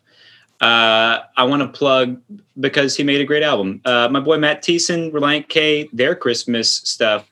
Uh, Let It. Snow Baby, Let It Rain Dear. All that's Yeah. great. Definitely on my list of the Pantheon as well. And um, I think probably my favorite Christmas song of all time is a weird deep cut. It was the first song I ever recorded, Hmm. and it is the traditional German hymn "Lo how a rose air Oh. bloom." Lo how a rose air blooming. Great Yeah. song. The German original lyrics include a phrase that my buddy in choir class and I thought was really funny. It's I think it's actually pronounced Verzelzart, Okay. but we said Wurzelzart and it because it sounded like weasel fart or something. so in my mind, the greatest Christmas song of all time is Wurzel Zart. And well, now I feel complete having said that. you know that um Sufjan's Sufjan's cover or yeah, it's version really of that good. is one of my favorite versions Yeah. Yes. of that of that song because it's he has uh this extra pause Yeah. in Mhm, in that when mhm. he does it and I don't know I can't unhear that whenever I hear the song I always Yeah. Yeah, the It's kind of original has time like a weird meter. Yeah, it's Yeah. very Yeah, yeah. madrigalian. Yeah. Mhm. but I I love I love his version. I think I have this I have this weird um you know as a as a person who has gone through a deconstruction of my faith over these last 7 years and uh I still find that Christmas hymns are my favorite versions of Christmas songs.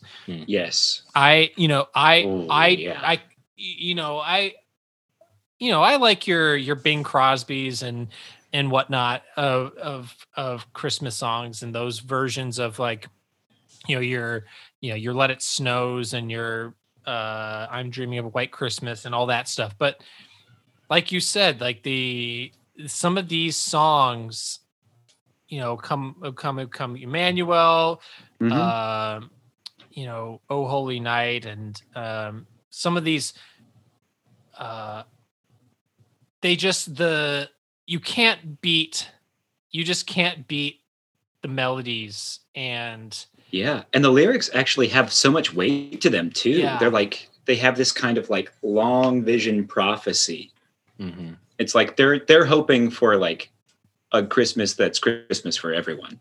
It's Yeah, not just and take us to heaven to be with me, be, be with thee there or whatever. Right, Yeah. right, right. yeah, Um, I have one more thing that came to mind, and I can make it super quick. You were talking Yeah. about Sufjan and Christmas songs and everything. My friend Timbre is a great harpist who Hmm. played on mewithoutYou's Brother, Sun, Sister, Moon, and a bunch of other stuff like The Cool. Chariot. Uh, she's a really cool artist. but several years ago, Sufjan was doing a contest where he asked people to see if they could write a song that he would cover for one of his Christmas albums. Hmm. And Timbre wrote a song that she submitted that she still plays. Uh, Sufjan didn't wind up covering it, but I think it's one of the greatest modern Christmas fables Hmm. that ever exists. Uh, it's just based on a story that her mom told her when she was growing up. But the song is called "The Robin Redbreast," and it's one of those things that, like, even deconstructed, is still really, really beautiful to me. It tells this parable story of a robin, which wouldn't even have been in Bethlehem, but like this Sure. robin that's dirty brown and there's a fire by the baby Christ child, and the robin flies down to catch the embers on its breast. And then the child blesses the bird and says, This is going to be a, a way for you to wear your scars as a badge of honor Hmm. because you protected me, and I want your scars to be a blessing. Hmm. So that to me is like, that's still so beautiful. Yeah, that sounds great. I'll have to check that out. Is Yeah. there some place people can hear this?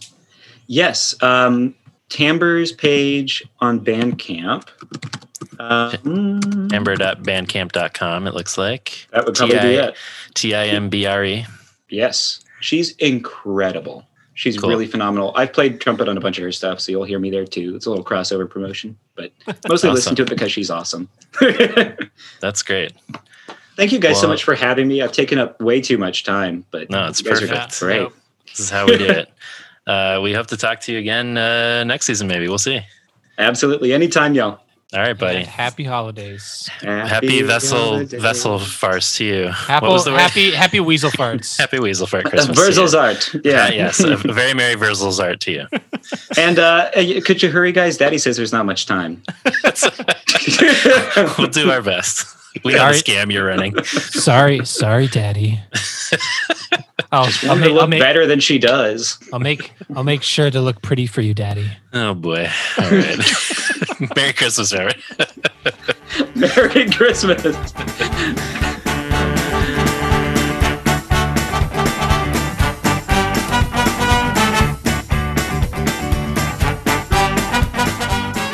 Thank you to Robert Gay. Always fun to talk to him.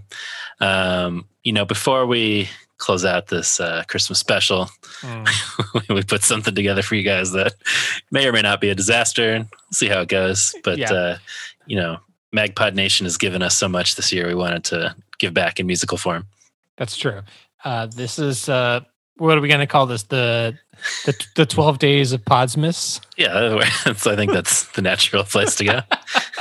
Okay. All right, let's see. Make sure I got the right key here. Mm, All right, that sounds good. mm. On on the first day of Christmas, Magpodnish gave to me a voicemail from a Danny. On the second day of Christmas, Magpodnish gave to me two sweet heat starbursts and a voicemail from a Danny. On the third day of Christmas, Magpodnish gave to me three Scott Kerr bridges, two sweet heat starbursts, and a voicemail from a Danny. On the fourth day of Christmas, Magpodnish gave to me four cans of hammies, three Scott Kerr bridges, two sweet heat starbursts, and a voicemail from a Danny. On the fifth day of Christmas, Magpodnish gave to me five star ratings, four cans of hammies, three Scott Kerr bridges, two sweet heat starbursts, and a voicemail from a Danny. On the sixth day of Christmas, Magpodnish gave to me six Greg Taints ranting, five star ratings, four cans of hammies, three Scott Kerr bridges, two sweet heat starbursts, and a voicemail from a Danny. On the seventh day of Christmas, Mike Podnish gave to me seven. It's been a while, six. Greg Taints ranting, five star ratings, four cans of hammies, three Scott Kerr bridges, two sweet heat starbursts, and a voicemail from a Danny. On the eighth day of Christmas, Magpodnish gave to me eight Jeremy's, seven. It's been a while, six. Greg, Greg Taints ranting, five star ratings, four cans of hammies, three Scott Kerr bridges, two sweet heat starbursts, and a voicemail from a Danny. On the ninth day of Christmas, Magpodnish gave to me nine bleeps of bloop and eight Jeremy's, seven it's Brano Wild, six Greg Taints ranting, five star ratings, four cans of hammies, three Scott Bridges, two Sweet Heat Starbursts, and a voicemail from a Danny. On the tenth day of Christmas, Magpodnish gave to me ten Roper's reu- 10, 10 Roper reunions, nine bleeps of bloop, and eight Jeremy's, seven it's been a while, six Greg Taints ranting, five star ratings, four cans of hammies, three Scott Kerr Bridges, two Sweet Heat Starbursts, and a voicemail from a Danny. On the 11th day of Christmas, Meg Podnish gave to me 11 Frank Tate's rapping, 10 Roper reunions, 9 bleeps of bloobing, 8 Jeremy's, 7 It's Been a While, 6 Greg Tate's ranting, 5 star ratings, 4 cans of hammies, 3 Scott Kerr Bridges, 2 Sweet Heat Starbursts, and a voicemail from a Danny. On the twelfth day of Christmas, Meg Magpodnish gave to me twelve chodes of burnin', eleven Frank Tate's rapping, ten rope reunions, nine bleeps of blooping, eight Jeremy's, uh, seven it's been a while, six Greg Tate's ranting, five star ratings, four cans of hammies, three Scocker Bridges, two Sweet Heat Starbursts. And a voicemail from a Danny. Danny. Oh boy, I hope that was fun to listen to. oh Um, man. So happy holidays. right. Merry Christmas from Mhm. us to you. That's right. Um let's hope your chodes aren't a burning this this holiday season. May your may your bleeps be a blooping, but your chodes not a burning. uh, if you want to if you want to weigh in with your own versions of uh, Christmas carols from Magpod Nation, you can do that at Magnified Pod on Instagram, Facebook, and Twitter. Subscribe if you haven't yet already, and give us a rating or review. Email us at magnifiedpod, magnifiedpod at gmail.com. You can leave us a voicemail at 872-762-4763, 872-7-MAGPOD. Support us at patreon.com slash magnified pod, and you can pick up some merch at magnifiedpod.storenvy.com. Thanks, as always, to Shadow Producer Jason at Unoriginal Vinyl, and thanks to Heavy Ordnance Studios and Danny Larry for our artwork. Well, 2020, it's over, baby. But uh, only for this episode, I guess. We want you to be found enjoying the next episode and year. Yeah. Those bleeps a blooping, bro. Bleepity, bloopity, bleepity, bloopity. Sleigh bells ring. Are you listening? I'm listening, Ronnie. Rain, snow is glistening.